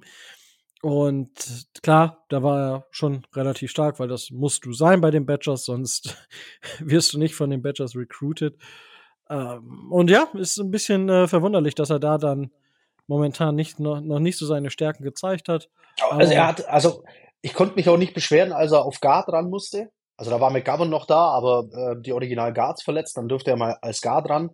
Ähm, auch da hat er, also du hast jetzt die, die O-Line insgesamt ist halt jetzt nicht das Glanzstück der Jets und ähm, du hast aber trotzdem bei ihm jetzt individuell betrachtet halt nicht die Hände über den Kopf zusammenschlagen müssen. Ja, ist das schon mal ein, ist das schon mal ein Fortschritt. Auf jeden Fall. Ja, nice. Ähm, da würde ich äh, gar nicht so viel äh, über eure Offense sprechen wollen, weil Ich glaube, das Thema ist, das Thema ist schnell abgehakt. Also, ja. ne, du, du erwartest von Tim Boyle jetzt erstmal gar nichts. Ja. Ähm, die O-Line, ähm, also für euch zur Info, Left Tackle Dwayne Brown wurde gerade aktiviert. Das heißt, wir könnten Left Tackle 1 zurückbekommen. Mikael Beckton, erst Verdacht auf High Ankle Sprain, scheint im Training zu sein. Das heißt, er könnte zurückkehren auf die rechte Seite, dann hätten wir unseren Right Tackle 1 auch zurück. Ähm, in der Mitte würden dann stehen Laken Tomlinson, also eigentlich Left Guard 1, äh, mit Joe Tippman, dann jetzt Center 2. Und dann hätten wir nur noch einen gewissen Glazer. Ähm, das wäre dann so die Schwachstelle der Line. Ähm, was jetzt aber natürlich äh, für euch gefundenes Fressen ist mit euren Leuten, die ihr da in der Mitte stehen habt. Das, das mag wohl so sein, dass das ähm, eine frustrierende Angelegenheit werden kann. Also ich bin tatsächlich, bin tatsächlich gespannt, weil ähm, ich glaube, so viel kann man vorwegnehmen. Die, ähm, die Jets können dieses Spiel eigentlich nur gewinnen, wenn die Defense das beste Spiel macht und ja. die Dolphins zudem halt dann, dann einfach auch schwächeln. Ähm, dann kommen wir also einfach mal, ja? Ich hoffe, der Ausreißer der Defense war letzte Woche. Ich meine, bisher haben sie wirklich jede Woche gut gespielt, Spiele eng gehalten, ähm, waren viel auf dem Feld, waren völlig kaputt und haben es trotzdem irgendwie geschafft, den Gegner bei wenig Punkten zu halten. Das sah jetzt natürlich am Sonntag ganz anders aus. Ähm, wenn die Bills dann ins Rollen kommen und dir über 30 einschenken, ähm, auch übers Laufspiel ganz viel machen können, äh, dann erwartest du gegen eine Offense wie jetzt die der Dolphins dann entsprechend wenig. Und ich hoffe wirklich, das war kein neuer Trend, sondern so ein einmaliger Ausreißer. Äh, und die Defense schafft es trotzdem, das Spiel irgendwie eng zu halten. Ja, ich sag mal, äh, bei den Bills oder die Räder kommen, äh, willkommen im Club. Das, das kennen die Dolphins auch zu Genüge. Ähm, ja, ich meine, ich habe ja Source Gardner letztes Jahr schon so ein bisschen gefressen gehabt. Ich finde, es ist, äh, ich glaube, da tut sich keiner was zu sagen, dass das ein sehr, sehr guter Cornerback ist. Ja, aber ähm, als, als Fan der Gegner verstehe ich, dass man ihn überhaupt nicht leiden kann. Weil der seine halt, Hände. Ja. Also der ist ja. Und also am Anfang dachte ich, er hat Glück, dass er keine Flagge bekommt. Aber jetzt macht er das über so einen langen Zeitraum. In jedem Spiel mit jedem Gegner, dass ich langsam glaube, es ist einfach furchtbar clever. Dieses immer dieses kurze Gezupfe, was, was kein richtiges Halten ist, aber irgendwie auch nicht ganz, ganz regelkonform. Und ich kann mir vorstellen, also als Fan von ihm oder als Fan der Jets sagst du natürlich, boah, wahnsinnig clever, voll gut. Als Gegner bist du immer kurz davor, irgendwas in den Fernseher zu werfen, weil es keine Flagge gibt. Verstehe ich absolut. er hat jetzt, äh, ich glaube, gegen die Raiders, ähm, also die, wenn die Szenen dann auf dem Bildschirm immer gezeigt werden, und das ganze Stadion boot, dann denkst du dir als Jets-Fan, hey, wieso, das macht er doch die ganze Zeit. Aber ja klar, es, die, die gegnerischen Fans wissen das nicht. Aber das ist tatsächlich seine Spielweise. Der hängt sich an dich ran, zupft an deinem Trikot und hält so die ganze Zeit den Kontakt zu dir. Ob der, zieht der da überhaupt richtig dran? Das habe ich immer noch nicht rausgefunden, ob der es wirklich schafft, den Gegner langsamer zu machen oder ob das nur so ein, so ein Hallo, ich bin noch da ziehen ist, um den Gegner zu verunsichern. Keine Ahnung. Aber ja, eigentlich ist es Kontakt nach fünf Yards und könnte auch eigentlich eine Flagge nach sich ziehen. Ja, also ja, das ist äh, quasi genau das, wo, wo ich immer so, so meine Themen mit habe. Ich meine, er ist jetzt die Saison zumindest ein paar Mal bestraft worden, wenn ich das. Ich meine zwei, wenn überhaupt zwei. Also eins weiß ich auf jeden Fall. Ich meine, es waren zwei Strafen. Ja, immerhin. Immerhin. Ähm, ich bin gespannt, wie das wird, weil er wird ja das ein oder andere Mal auf Tyreek Hill treffen, je nachdem, was die Dolphins sich da wieder einfallen lassen. Das, da bin ich gespannt, ob er wieder da mit davon kommt mit den ähm, Züpferleinen ja. und mit den Geschichten. Äh, ja, ich bin da. Ah, nee, ich verstehe es, das treibt dich ah, in den Wahnsinn. Also, Wild. Das ist ja umgekehrt, wenn du dann, äh, wenn du Spieler siehst, die permanent irgendwo die Hand äh, an den Pads haben, wo sie nicht hingehören und du sitzt auf dem Sofa und bröst einfach nur ständig Holding, Holding in den Fernseher und es kommt keine Flagge. Und genauso ist es halt da, wenn du diese Zupferei jedes Mal siehst. Ähm, interessant wird natürlich werden, wie die Jets diesmal mit ihren Cornerbacks umgehen. Also für die jetzt, die es nicht wissen, die Jets wechseln normalerweise nicht die Seiten mit den Receivern. Also man spiegelt nicht, sondern so Gardner spielt rechts und DJ Reed spielt links. Und es bleibt normalerweise so. Sie haben das jetzt ganz, ganz selten diese Saison mal gemacht. Wenn sie gesehen haben, ah, okay, hier ist dann doch ein Größenunterschied. DJ Reed ist ja für eine Salah-Defense verhältnismäßig klein. Oder wir haben hier ein Speed-Defizit. Dann wird mal gewechselt. Aber das passiert sehr, sehr selten. Ich bin wirklich gespannt, wie ähm, die Jets Defense dann eben vorhat, ähm, gegen zwei, sind ja auch nicht die einzigen, die in der Dolphins Offense schnell sind, aber ähm, ich denke, die zwei muss man erwähnen, ähm, mit Waddle und Hill, wie sie dann versuchen, das zu spielen. Also ob sie da spiegeln oder ob sie sagen, nee, wir bleiben bei unserem System, wir bleiben auf unseren Seiten, egal wer da wo steht. Ja, also da, das wird so ein bisschen natürlich das, das äh, Go-To-Matchup sein. Die die Wide Receiver gegen das Defensive Backfield.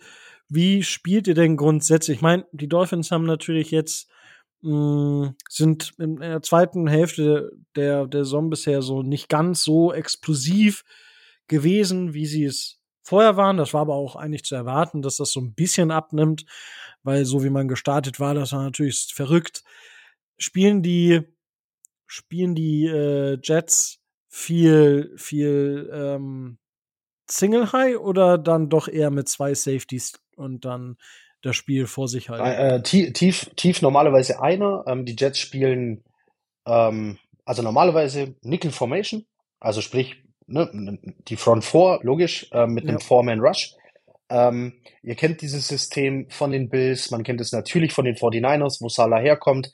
Das heißt, du hast vier D-Liner, die äh, in der Heavy Rotation spielen, also auch ein Quinnen Williams, wird am Ende der Saison nur 80 Prozent, wenn überhaupt, alle Snaps gespielt haben, ist damit aber schon Spitzenreiter. Ähm, so oft wird da auf der Line gewechselt. Ähm, deswegen seht ihr auch verschiedene Edge Rusher zu verschiedenen Zeiten äh, auf der Line, wo die Jets verschiedene äh, physische Typen mit verschiedenen Fähigkeiten einsetzen können. Also über die vier Leute soll permanent Druck auf dem Quarterback aufgebaut werden. Wir haben einen Nickel Corner, zwei Linebacker, äh, mit CJ Mosley und Quincy Williams. Und ähm, dahinter ähm, gab es jetzt in letzter Zeit auch ab und zu mal drei Safety-Sets. Das ist jetzt was, was ihr selber kennt oder was man aus der eigenen Division von den Patriots zum Beispiel kennt, dass äh, Safeties in Rollen von Linebackern manchmal auftauchen. Ja. Aber normalerweise haben wir einen Safety tief. Ähm, das ist ähm, normalerweise, ja, jetzt ist immer die Frage, wer steht gerade auf dem Feld, wer ist verletzt und wer nicht. Ähm, aber normalerweise Tony Adams weiter vorne Richtung Box und Jordan Whitehead weiter hinten. Okay. Ähm, ja, du hast jetzt die eure Front Four schon, schon angesprochen. Die ist natürlich grundsätzlich ziemlich stark. Ich meine, Quinn Williams müssen wir uns nicht, müssen wir uns nicht drüber unterhalten. Eine Top Genau, der Top ist, äh, ist das Glanzstück in der Mitte sozusagen. Ähm, und über außen hast du halt ganz verschiedene Typen. Du hast mit Bryce Huff jemanden, der eigentlich zu klein ist, aber trotzdem wahnsinnig Power mitbringt, ähm, aber natürlich mehr über Speed kommt. Du hast mit John Franklin Myers so ein so ein Wandschrank-Typ, der über den Bullrush kommt. Ähm, Carl Lawson treibt sich da noch rum, beziehungsweise wahrscheinlich eher nicht mehr. Der war jetzt zum Beispiel auch schon healthy scratch, keine Ahnung. Der kam von seiner Verletzung leider nicht nie wieder wirklich zurück. Aber mit Jermaine Johnson, ähm, Last Chance U-Fans kennen ihn äh, vielleicht noch, ähm, hast du jemanden, der ziemlich jede Technik beherrscht, die man braucht, um einen gegnerischen Tackle schlagen zu können und der eine ganz, ganz tolle zweite Saison spielt. Also das sind so die verschiedenen Wege, wie die Jets versuchen, an den Quarterback zu kommen. Ähm, das Ganze dann natürlich manchmal äh, verpackt und getarnt. Da steht der Edge Rusher dann auf einmal mal ein bisschen weiter innen. Ähm, ja, damit wird man sich an der Front vorne rumschlagen müssen.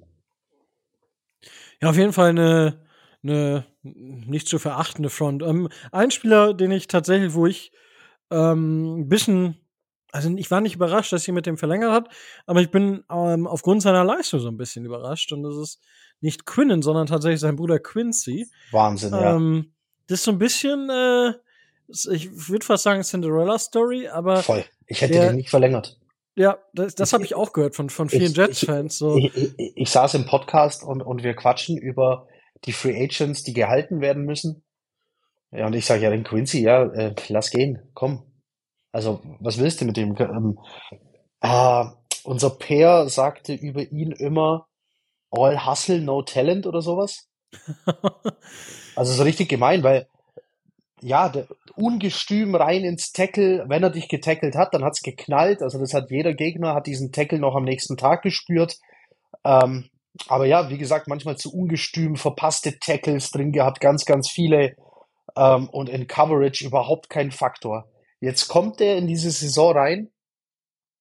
Quan Alexander wurde nicht geholt, der eigentlich so der beste Coverage-Linebacker ähm, bei den Jets sofort gewesen wäre, was jetzt aber im Vergleich zur letzten Saison kein Wunder gewesen wäre. Also du und ich wären auch die besten Coverage-Linebacker der Jets gewesen, wenn wir da gewesen wären. und, und dann kommt Quincy Williams zurück. Der hat einen Pro Football Focus Grade ähm, ähm, im, in Coverage von 90,5. Der hat kaum verpasste Tackle. Der ist beim Blitzen gut gegen den Quarterback, gegen den Run in Coverage. Es ist ein anderer Kerl. Es ist wirklich so. Du hast dich wirklich gefragt, wer bist du? Was hast du mit Quincy Williams gemacht? Wahnsinn. Eine, eine Steigerung selten erlebt. Ja, nice.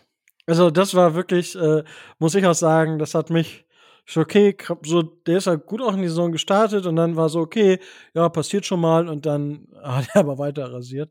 Ähm, ja, da bin ich, bin ich wirklich gespannt. Ähm, Gibt Sachen, wo du sagst, hey, das würde ich gerne zu den Dolphins noch wissen? Ähm, mich interessiert natürlich, ähm, wie schlagen sich bei, Leute, bei euch Leute wie Holland, ähm, den ich sehr mochte vor seinem Draft und auch letzte Saison eine ganz starke Saison gespielt hat. Ihr habt, äh, ihr habt Ramsey zurück, ein Howard treibt sich bei euch rum. Ähm, müsst ihr euch überhaupt noch um irgendwelche Wide Receiver in dieser Liga Sorgen machen? Ähm, und wenn ja, um welche und könnten die Jets überhaupt irgendwas tun, um das Spiel irgendwie ähm, morgen zu gewinnen? ja, das, das, das schon. Also, ich sag mal, ähm, Dolphins ähm, sind, was, was Turnover angeht, bisher durchaus anfällig. Also da, ich glaube nicht, dass wir aus diesem Spiel rausgehen. also Turnover im Sinne von eure Offense provoziert äh, oder äh, fabriziert ja. Turnover. Und, und, das ist genau. aber ja, ähm, wenn du jetzt so die, die gängigen Football-Podcasts hörst, passiert es ja ganz gerne, wenn Tua den Ball zu lange hält.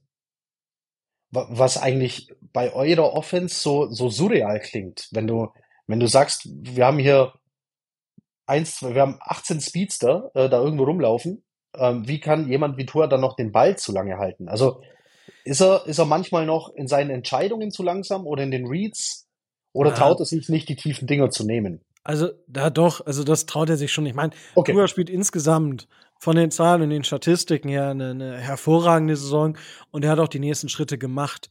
Ich glaube, bei, bei Tour gibt es halt zwei Sachen. Einmal ist es wirklich unter Druck. Das ist immer noch nicht sein Lieblingsthema. Und gut, das ist ja grundsätzlich sehr, sehr volatil, dass die Leistung unter Druck, das ist ja nichts, das ist immer gut oder das ist immer schlecht, sondern es ist mal auf, mal ab.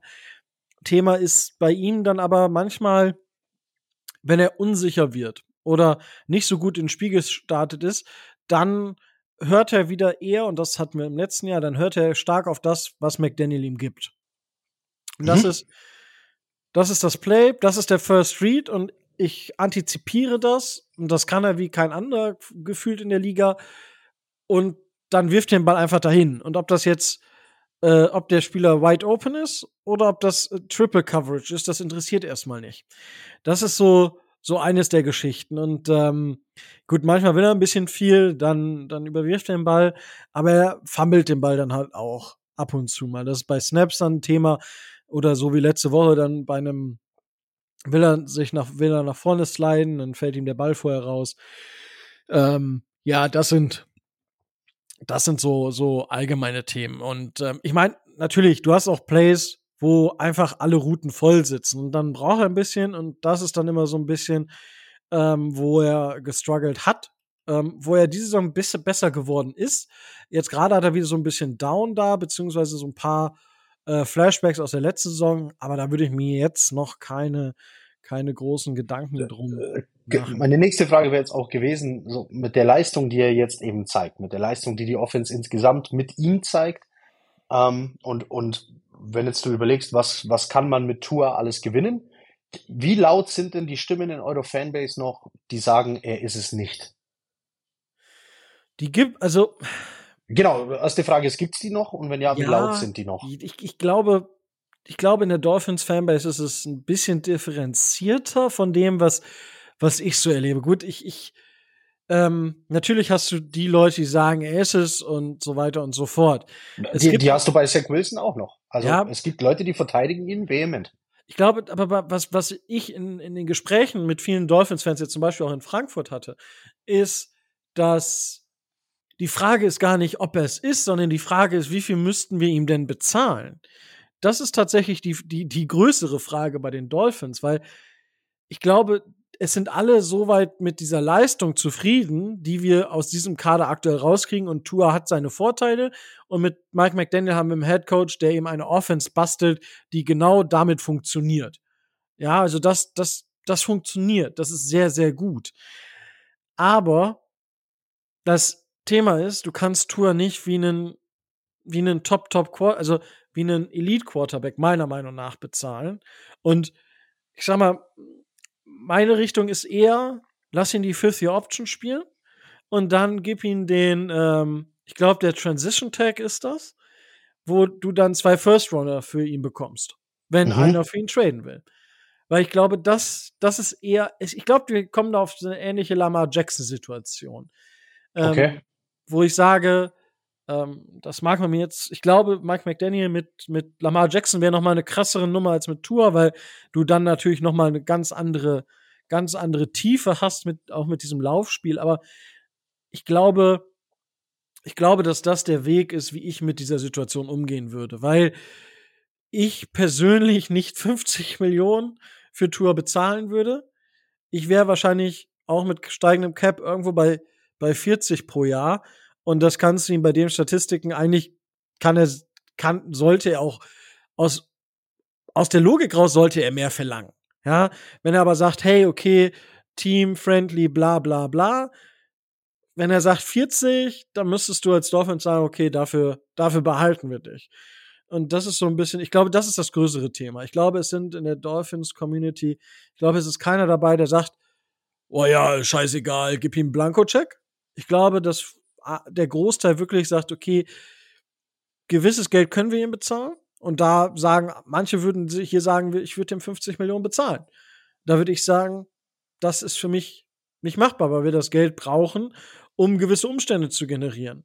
Und die Dolphins haben sowieso Cap-Themen, dementsprechend wird's, äh, würde ich eher mit einem Transition-Tag gehen, weil, und das ist dann der nächste, die nächste Geschichte. Die Frage ist, was für ein Team geht dann natürlich dafür? So, jetzt gucken wir vielleicht mal nach San Francisco. Vielleicht wäre das was für die. Oder welches Team würde sich dann für Tour interessieren und dem so einen Vertrag geben? Da bräuchte es ja auch einen. Und dann würde ich sagen, dann nehme ich gerne die zwei First Rounder und lass McDaniel vielleicht aggressiv mit Chris Greer nach oben traden und so weiter und so fort. Aber das sind dann ganz, ganz viele Zukunftsthemen, sage ich mal. Ja, das hatte doch Zeit. Der war Draft 2020. Genau. Also er spielt. Um, ähm, Fifth Year Option. Genau. Habt ihr gezogen, nehme ich an? Genau. Ja, also dann, dann ist ja noch Zeit. Ja, ja, also die, die läuft halt nächstes Jahr und wie gesagt, ich bin noch, ich glaube, außer man gewinnt den Super Bowl, dann wird es vielleicht doch, dann ist es mir auch egal. Äh, genau, dann. dann da, da, bin, da bin ich ehrlich. Dann, dann, macht, was ihr wollt, ja, ja, dann, ja, verstehe. Mein Gott, dann bezahlt ihm 50, 60 Millionen, ist mir egal. Er hat den, er hat den Pott geholt, sag ich mal und dann, dann ist das so. Ich meine, ja. okay, dann, dann sage ich da auch nicht so, weil, okay, dann müssen wir eh harter Rebuild, whatsoever. Wir, wir reden seit 72 von der Perfect Season. Ähm, dann haben wir erstmal wieder ein paar Jahre was, worüber wir reden können. Ähm, dementsprechend das. Ähm, aber ich, ich komme halt zurück zu deiner ersten Frage. Genau, wir wollten über die Secondary der, der Dolphins sprechen. Und zwar, äh, die, also Jevin Holland äh, macht einen überragenden Job. Er hatte ein nicht so gutes Spiel gegen die Bills oder gegen die Eagles, ich weiß es gerade gar nicht genau, ich glaube, es war gegen die Bills. Ansonsten ist das einfach, ist es, ja, ist er bei PFF sogar der, der bestgerateste Safety.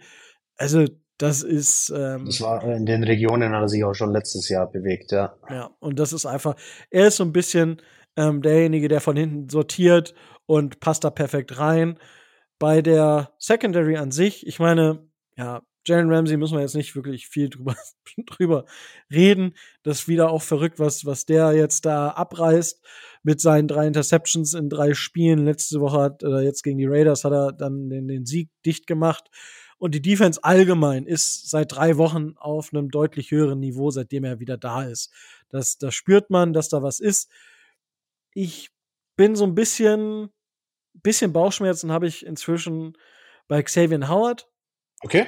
Ich glaube, der ist inzwischen auf der eher auf dem absteigenden Ast, ohne das jetzt despektierlich zu meinen, aber ich glaube, der hat die besten Zeiten seiner Karriere hinter sich. Ja, also der wird nie wieder in seine 18er, 19er, 20er, also ein Jahr war er davon verletzt, aber in die Zeiten, da wird er nicht mehr an, dran anschließen können und da wird man dann aus Cap-Sicht mal schauen, was, was damit passiert.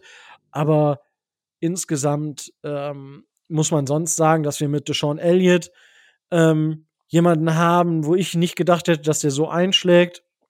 Es ist quasi der Safety, der dann immer neben äh, Javon Holland spielt, weil äh, Brandon Jones äh, so ein bisschen da ins zweite Glied rückt und man merkt, die Dolphins haben einen krassen Kern an Spielern. Also das sind 13 Spieler so ungefähr, die da wirklich die Defense ähm, bestreiten. Und da gibt's auch nach Spieler 14, 15 gibt's da wenig. Also Emmanuel Ogba bekommt halt seine sieben bis zehn Snaps und dann war's das. Und mhm. das ist dann halt Spieler 14 so ungefähr. Ja. Das heißt, 13 Spieler sind wirklich fast dauerhaft da und da zeigt sich halt so ein bisschen das, was äh, Vic Fangio vor, dem, vor der Saison gesagt hat. Ja, in dieser Defense, wir müssen halt die Spieler schauen, die wir haben. Und da waren wir alle so, hä, was redet der? Hat er nicht gesehen, was er für Spieler da hat? Aber man merkt jetzt wirklich, ähm, wie unterschiedlich die Spieler doch benutzt werden bei einem, bei dem Scheme und wer wichtig für das Scheme ist und so weiter und so fort. Und ich sag mal, die Secondary ist insgesamt stark. Das, das kann man nicht anders sagen. Aber da, wir haben halt einen Jalen Ramsey, wir haben hier Savian Howard, auch wenn er jetzt nicht mehr auf dem Elite-Niveau spielt.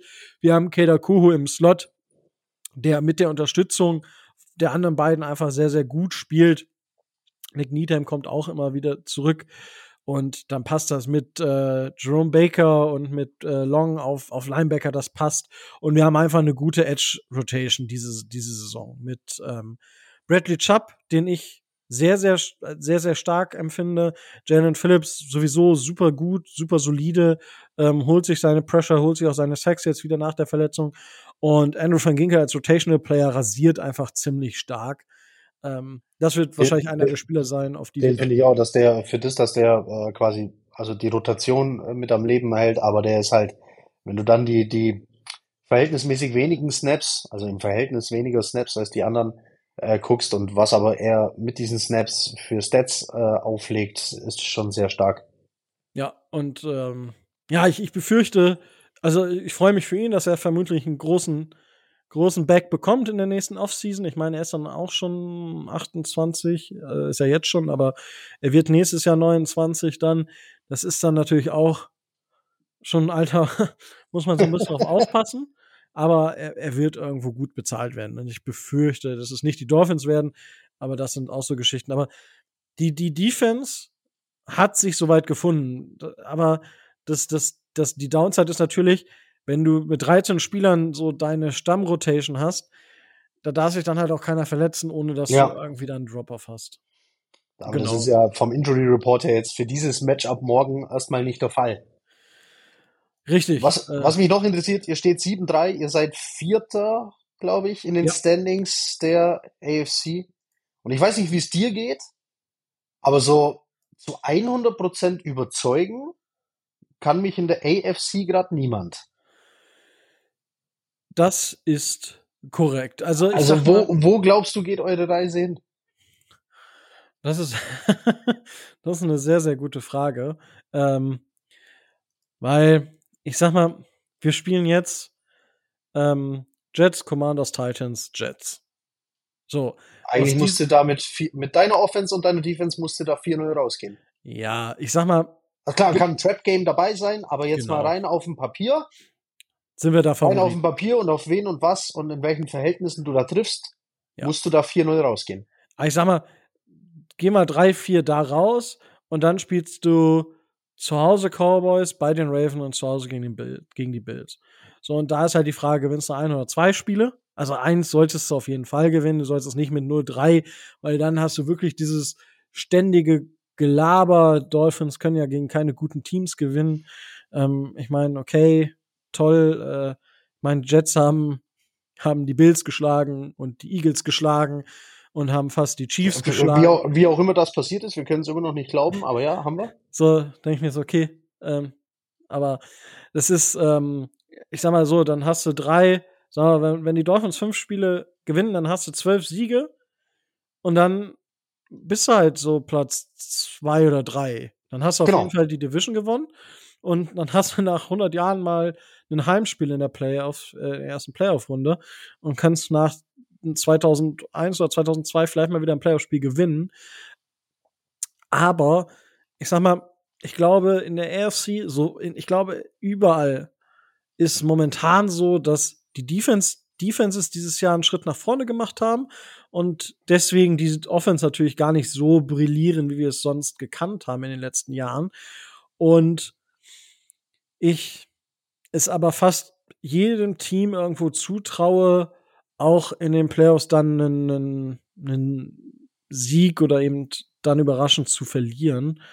Ähm, das wird dann interessant sein. Aber also aktuell, ähm, dadurch, dass die Bills, gut, sie äh, haben jetzt gegen euch dann tatsächlich auch sehr souverän gewonnen, gegen eine starke Defense. Da muss man jetzt schauen, wie sich das weiterentwickelt. Aber die Bills spielen halt die Eagles, Chiefs und Cowboys in den nächsten drei Spielen. Mhm. Ähm, und deswegen gehe ich erstmal so davon aus, dass die Dolphins ähm, und dann spielen sie äh, bei den Chargers noch und dann zu Hause gegen die Patriots und dann bei den Dolphins. Also ich glaube, dass die Bills Zweiter in der Division werden. Ähm, um das jetzt hoffentlich nicht gejinxt zu haben, aber es würde mich wundern, wenn die Bills jetzt wirklich auf den Run gehen und all ihre Spiele gewinnen und die Dolphins einfach noch so viele Spiele dann die zwei oder drei Spiele liegen lassen. Ähm, das würde mich also ich, wundern. Also ich, ich, ich denke, die zehn Siege, von denen man immer so sagt, das ist in der AFC so die magische Grenze, die du brauchst, um in die Playoffs zu kommen, sollten jetzt für die Dolphins auf jeden Fall machbar sein. Aber da, die, die Frage bei zehn Siegen dieses Jahr in der AFC, ich weiß nicht, ob diese, es sind schon es sind schon echt alle nah beieinander diesmal. Und jetzt hast du halt hinten noch so Teams, wo du nicht weißt, was was geht bei denen. Ja. Also die Bills mit 6-5 stehen gerade hinter den Texans. Ja. Ähm, und die, wer weiß, was bei den Texans noch so alles geht. Also AFC so nah beieinander hätte ich nicht erwartet am Anfang der Saison. Ja, muss, muss halt überlegen, ne? 6, 5 die Chargers, die Chargers haben den gleichen Rekord wie die Jets. Ja, das ist, das, äh, äh wie gesagt, da ist äh, Justin Herbert so, so ein Thema für sich, aber es ist 6-5 und ich meine, mit 6-5 sind aktuell die Bills draußen. Ne? Das muss man sich ja. halt auch mal überlegen. Und äh, also insgesamt äh, wird das noch eine, eine enge Geschichte. Ich hoffe, ähm, dass die Dolphins die Division zumindest dicht machen und dann einfach gucken. Man, mu man muss jetzt einfach weitermachen und versuchen, die Teams, die zu schlagen sind, wo man der Favorit ist, dass man dort auch die ähm, quasi so souverän an die Sache rangeht und dort als Sieger vom, vom Feld geht. Das würde ich schon sagen. Ja. Gut, ähm, aber was würdest du denn, wenn wir jetzt so in die, ähm, auf die Zielgerade sozusagen einbiegen, was sagst du denn, müssten, müssten die Jets machen, damit sie den äh, zu Hause am Black Friday den Sieg einfahren? Spiel eng halten über die Defense. Und dann hoffen, dass Brees Hall irgendwas am Boden machen kann. Laufen nehme ich mal an, ne? Ja, das, das, ist das, was er so am besten macht. Ähm, der macht es so gut, der könnte das beruflich machen.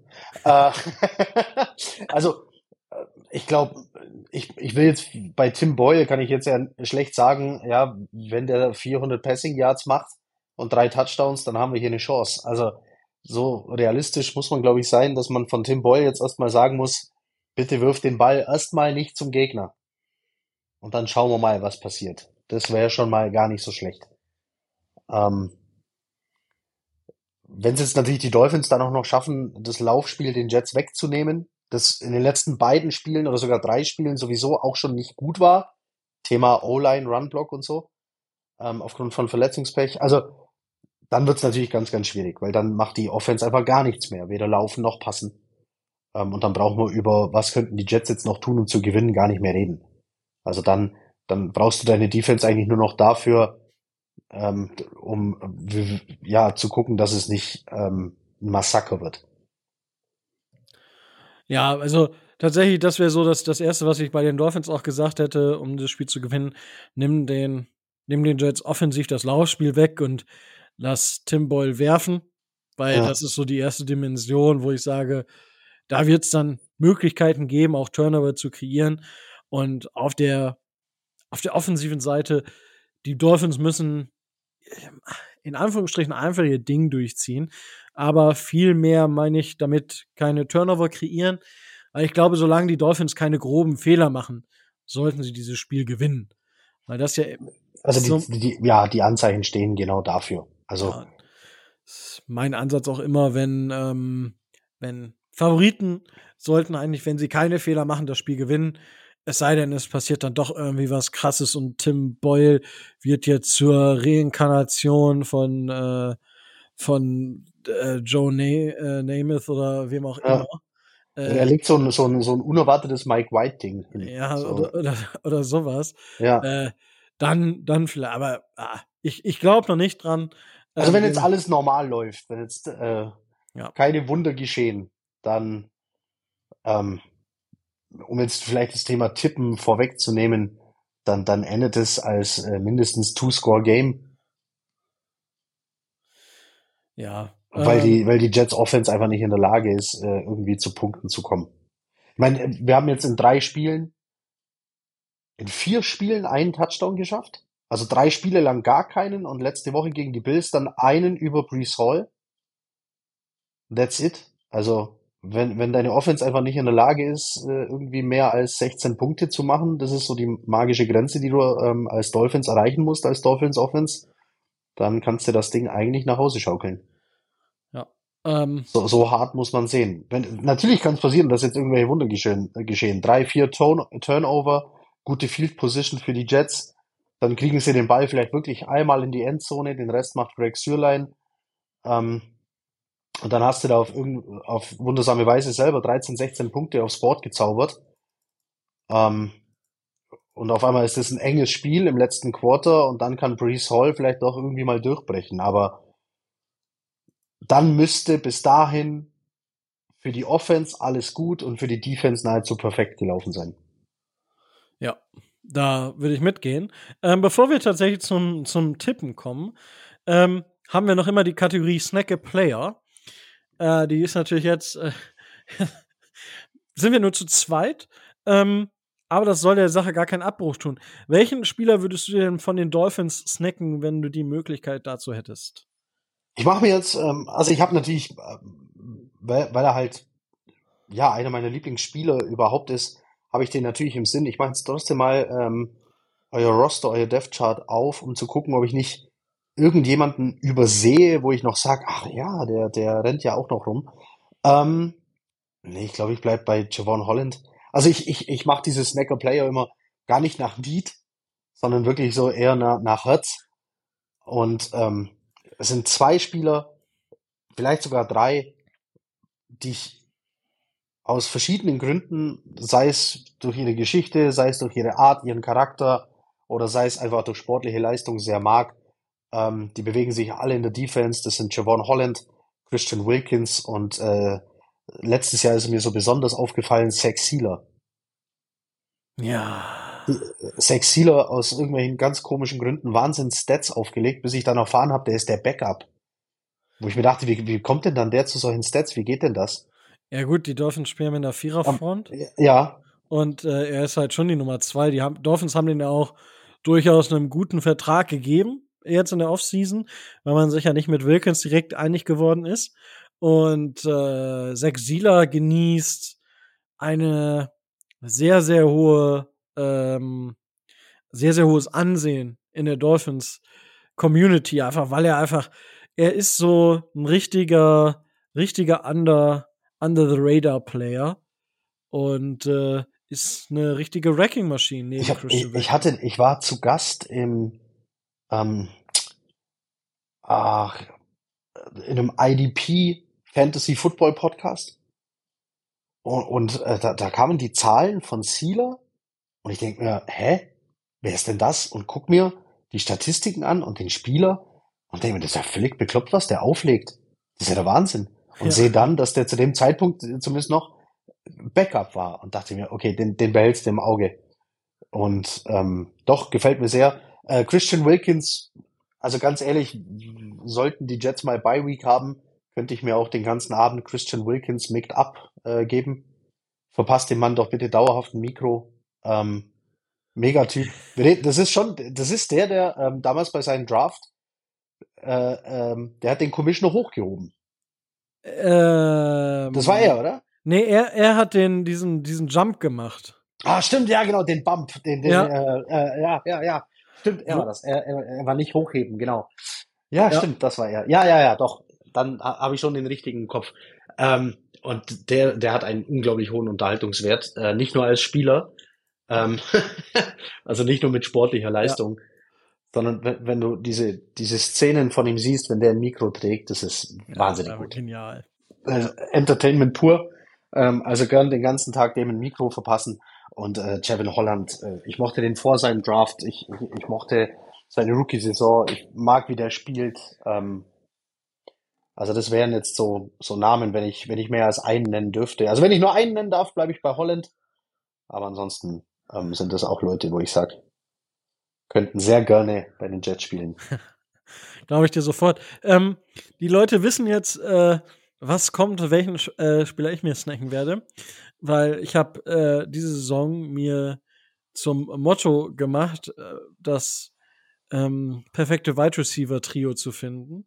Und oh, okay, ja. Jede, jede Woche nehme ich dann immer den, den Wide Receiver Nummer eins der Gegner und das ist halt äh, logischerweise bei euch Garrett Wilson. Ja. Und dann denke ich mir immer so, Tyreek Hill mit Jalen Waddle und Garrett Wilson, das Wäre wär, schon. Wäre das, wär das ligaweit deine, dein, dein favorisiertes Top 3 Wide Receiver Trio? Ah, ich, ich, ich. Ah, Oder wenn du jetzt drei, wenn du drei Namen frei hättest, du darfst dir jetzt dein Wide Receiver Trio bauen, wer wären die drei? Oh, wenn. Du hast freie Wahl? Ich würde tatsächlich, also Tyreek Hill auf jeden Fall, auch wenn ich ihn als, als Menschen jetzt dafür, das vergessen war, aber als Spieler. Ja, sind wir, sind wir auf einer Höhe. Wir nehmen jetzt mal äh, wir dann, versuchen jetzt mal Sportliches von dem anderen zu trennen, also dann allein aufgrund Hill, von seinem Speed. Ja, okay, verstehe ich. Justin Jefferson? Ja. Und dann ist tatsächlich so die, die Frage, ähm, was für ein, was für ein Typ Wide Receiver gibt dir da noch mehr? Ja, also Garrett Wilson, AJ Brown wären so zwei Typen, die dann bei mir natürlich so direkt ähm, ankommen. Devonta Adams wäre auch mit im, im, in, in der Geschichte. Oder du sagst, ich will wirklich auf Double Speed gehen und dann hast du wieder einen Jalen Waddle dabei. Ähm, aber ich glaube, eins und zwei wären, wären Tyreek und Justin Jefferson.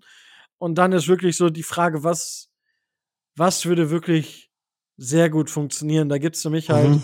Dann einfach dieses, dieses Trio um, um Garrett Wilson, um AJ Brown und um ähm, ein Jammer Chase? Ja, äh, ich, ich bin da diese Saison nicht ganz so, so von überzeugt. Den, den sehe ich dann so eher dahinter, ähnlich wie ein Stephon Dix zum Beispiel. Ähm, aber ah, da fehlt mir dann einfach wirklich, wirklich so ein bisschen Krass, okay. So, so ein bisschen was einfach. Ich, ich, CD Lamb wäre auch noch einer, der mir da. Ja, genau. Würde. Ich glaube, ich glaub, wir haben, du hast jetzt ganz viele Namen nicht genannt, die andere vielleicht sofort genannt hätten, wie ein Stevon Dix, CD Lamb. Äh, wer fehlt? Cooper Cup. den man aufgrund seiner Verletzung jetzt wahrscheinlich eher unterm Radar hat, weil er halt äh, die halbe Saison quasi verpasst Ja. hat. Ja, Ja, das ist halt, das ist halt, also, ich sag mal, Justin Jefferson ist, ist der, für mich der kompakteste, also der beste Allrounder und beste Wide Receiver.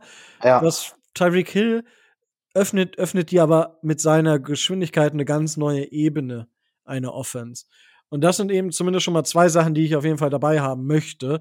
Und dann ist halt die Frage, wo, also da bin ich halt dann einfach auch, ich so jetzt on-spot zu unkreativ und vielleicht auch insgesamt vielleicht gar nicht irgendwie clever und gut genug, um da wirklich jetzt mir was auszufuchsen, ähm, wie ich jetzt einen Dritt, welchen Dritten ich dort mit reinnehme, was ich genau damit spielen will. Ähm, aber ja, also die beiden auf jeden Fall und dann. ja okay, Ja. ich sehe aber schon die, die, die Namen. Also du kannst da fröhlich hin und her schieben und gucken und äh, wirst, wirst immer mit dir selber hadern, ob das, das die richtigen Ja. drei sind oder nicht. Ja, Richtig. ja verstehe ich. Ähm, gut, dann kommen wir zum, zum Tippen und wir tippen ja immer gegen den Spread. Das heißt, bei uns gibt es kein genaues Ergebnis, weil ähm, wenn wir gegen den Spread tippen, dann wird natürlich das Ergebnis auch genau ge äh, ähm, er erraten. Ähm, deswegen tippen wir nur noch gegen den Spread. Äh, ähm, kurz zur, zum Markt und äh, Vegas sieht die Dolphins mit neuneinhalb Punkten favorisiert. Zur Erinnerung, liebe Dolphins-Fans, letzte Woche waren wir 14 Punkte favorisiert. Und das Over-Under liegt schon fast untypisch für ein Dolphins-Spiel bei nur 40,5. Ja, ist immer noch nicht wenig, aber wenn man das alles runterrechnet, dann äh, traut man den Jets eben diese 16, Ja, ja, ja. 16 Punkte zu und den Dolphins eben dann sozusagen 25, 26 Punkte.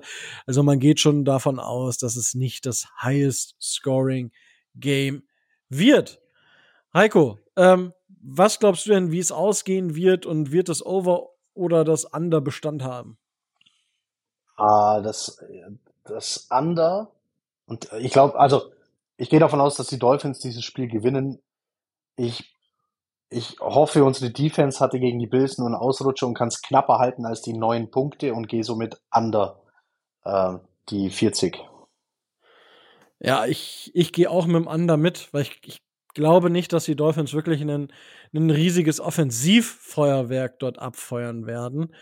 Ähm, einfach weil die, die, ich, die, ich halte die, die Jets Defense dafür zu gut. Und und da kann natürlich sein, dass beide Defenses jetzt scoren, dann sieht das Ganze natürlich dann auch schon wieder doof aus. Ähm, aber ich würde die Dolphins mit 8 vorne sehen, glaube ich. Also 7, 8 irgendwie. Ja, ich bin so bei fünf bis sieben, Ja. aber auf jeden Fall vorne, ja, irgendwo da. Ja, wunderbar. Da haben wir das auch geschafft. Ähm, gibt es noch etwas, was du anmerken möchtest? Zu dem Außer, außer, Spiel? da- also zum Spiel, ich bin sehr gespannt. Ähm, ein Stück Geschichte, das hier vielleicht geschrieben wird, allererstes äh, Black Friday Game. Mal gucken, wie viele wir noch sehen werden, wie viele Jahre ähm, das Bestand hat, ob das eine neue Tradition ist. Ähm, ansonsten für uns hier in unserer Zeitzone natürlich besser könnte es nicht sein. Deswegen hoffe ich, dass äh, ganz, ganz viele ähm, in den Genuss dieses Spiels kommen können. Und, Genau, das ähm, Spiel ist um 21 Uhr deutscher Zeit. 21 Uhr ist Kickoff, genau. Also sehr, sehr freundlich für uns. Ähm, ich meine, wir Jets-Fans sind wirklich äh, sehr gebeutelt. Sogar gegen die Bills mussten wir im späten Fenster spielen. Ähm, da, danke, Aaron Rodgers. ähm, also diese Saison ähm, ähm, war Kaffee äh, so unser bester Freund. Ähm, ansonsten hat es mich wahnsinnig gefreut, dass ich mal wieder hier sein durfte. Tatsächlich. Ähm, hat mal wieder sehr, sehr viel Spaß gemacht. Wenn auch nur in kleiner Runde, ist mir aber egal. War ja trotzdem jetzt geschmeidige, was haben wir jetzt, fast eineinhalb Stunden. Also haben uns ganz schön verquatscht und ich hoffe, ähm, den Leuten hat es genauso viel Spaß gemacht wie mir. Ja, ich äh, kann das nur zurückgeben. Es macht natürlich immer super viel Spaß äh, mit dir, sonst würden wir dich ja auch nicht mehr einladen. Ähm, na, aber es ist schon, ist schon immer wieder cool. Und äh, ja, tatsächlich hat die Folge dann doch fast zwei Stunden wieder insgesamt. Mm, kurz für euch da draußen. Ähm, also 21 Uhr ist Kickoff. äh, RTL Nitro. Äh, da läuft das Ganze im Free TV ab 20.15 Uhr. Ihr könnt das ganze Spiel logischerweise ähm, auf dem Game Pass via Zone oder ihr könnt auch jetzt über YouTube ein Abo abschließen für jede Person, die den Game Pass nicht gekauft hat. Ich weiß nicht, ob diese Aktion noch gilt mit 40 Euro oder 50 Euro bis Saisonende, also bis nach dem Super Bowl logischerweise. Ähm, Gibt es eine Kooperation mit YouTube? Und die Amerikaner sind alle hellauf begeistert.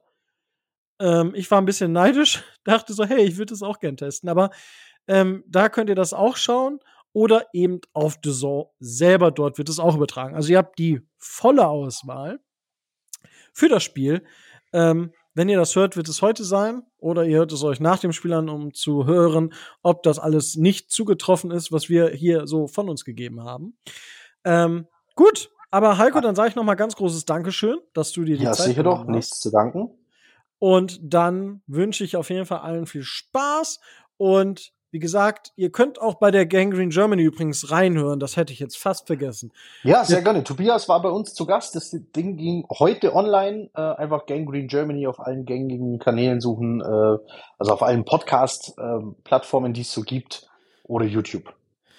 Genau, da hört ihr dann noch mal den, ähm, den prominentesten Dolphins-Fan Deutschlands. Ähm, ist er? das, das ist inzwischen so ein Running Gag. Okay. Weil, weil, Tobi ist dann immer, äh, nee, nee. Und er reitet sich dann aber manchmal mit seinen Aussagen so selber immer wieder rein. So, aber nicht, nicht bewusst, sondern der sagt dann was und ich, ich kann dann immer nicht anders. Und äh, dann haut er manchmal haut er auf die Kacke und dann sage ich, ja, Tobi, du bist doch der Bekannteste. Jetzt, du siehst du, du sagst das doch sogar. also. Und dementsprechend, äh, ja, ähm, hört da auf jeden Fall auch noch ganz gerne rein. Das wollte ich noch gesagt haben. Und dann seid ihr für morgen gewappnet und dann freuen wir uns morgen auf das Spiel, hoffen, dass es keine Verletzten gibt. Und folgt Ja, Jungs wär- der Gang auch- Green auch gerne auf ihren Social Media Kanälen. Ich meine, es ist immer gut zu wissen, was in der Division so abgeht. Und äh, die liefern auch einen hervorragenden Content, wenn ich das so sagen darf. Dankeschön, Dankeschön. Das Kompliment geben wir sehr gerne zurück. Gerne, danke. Und dann bleibt mir jetzt auch nichts anderes mehr zu sagen als stay tuned and fins up.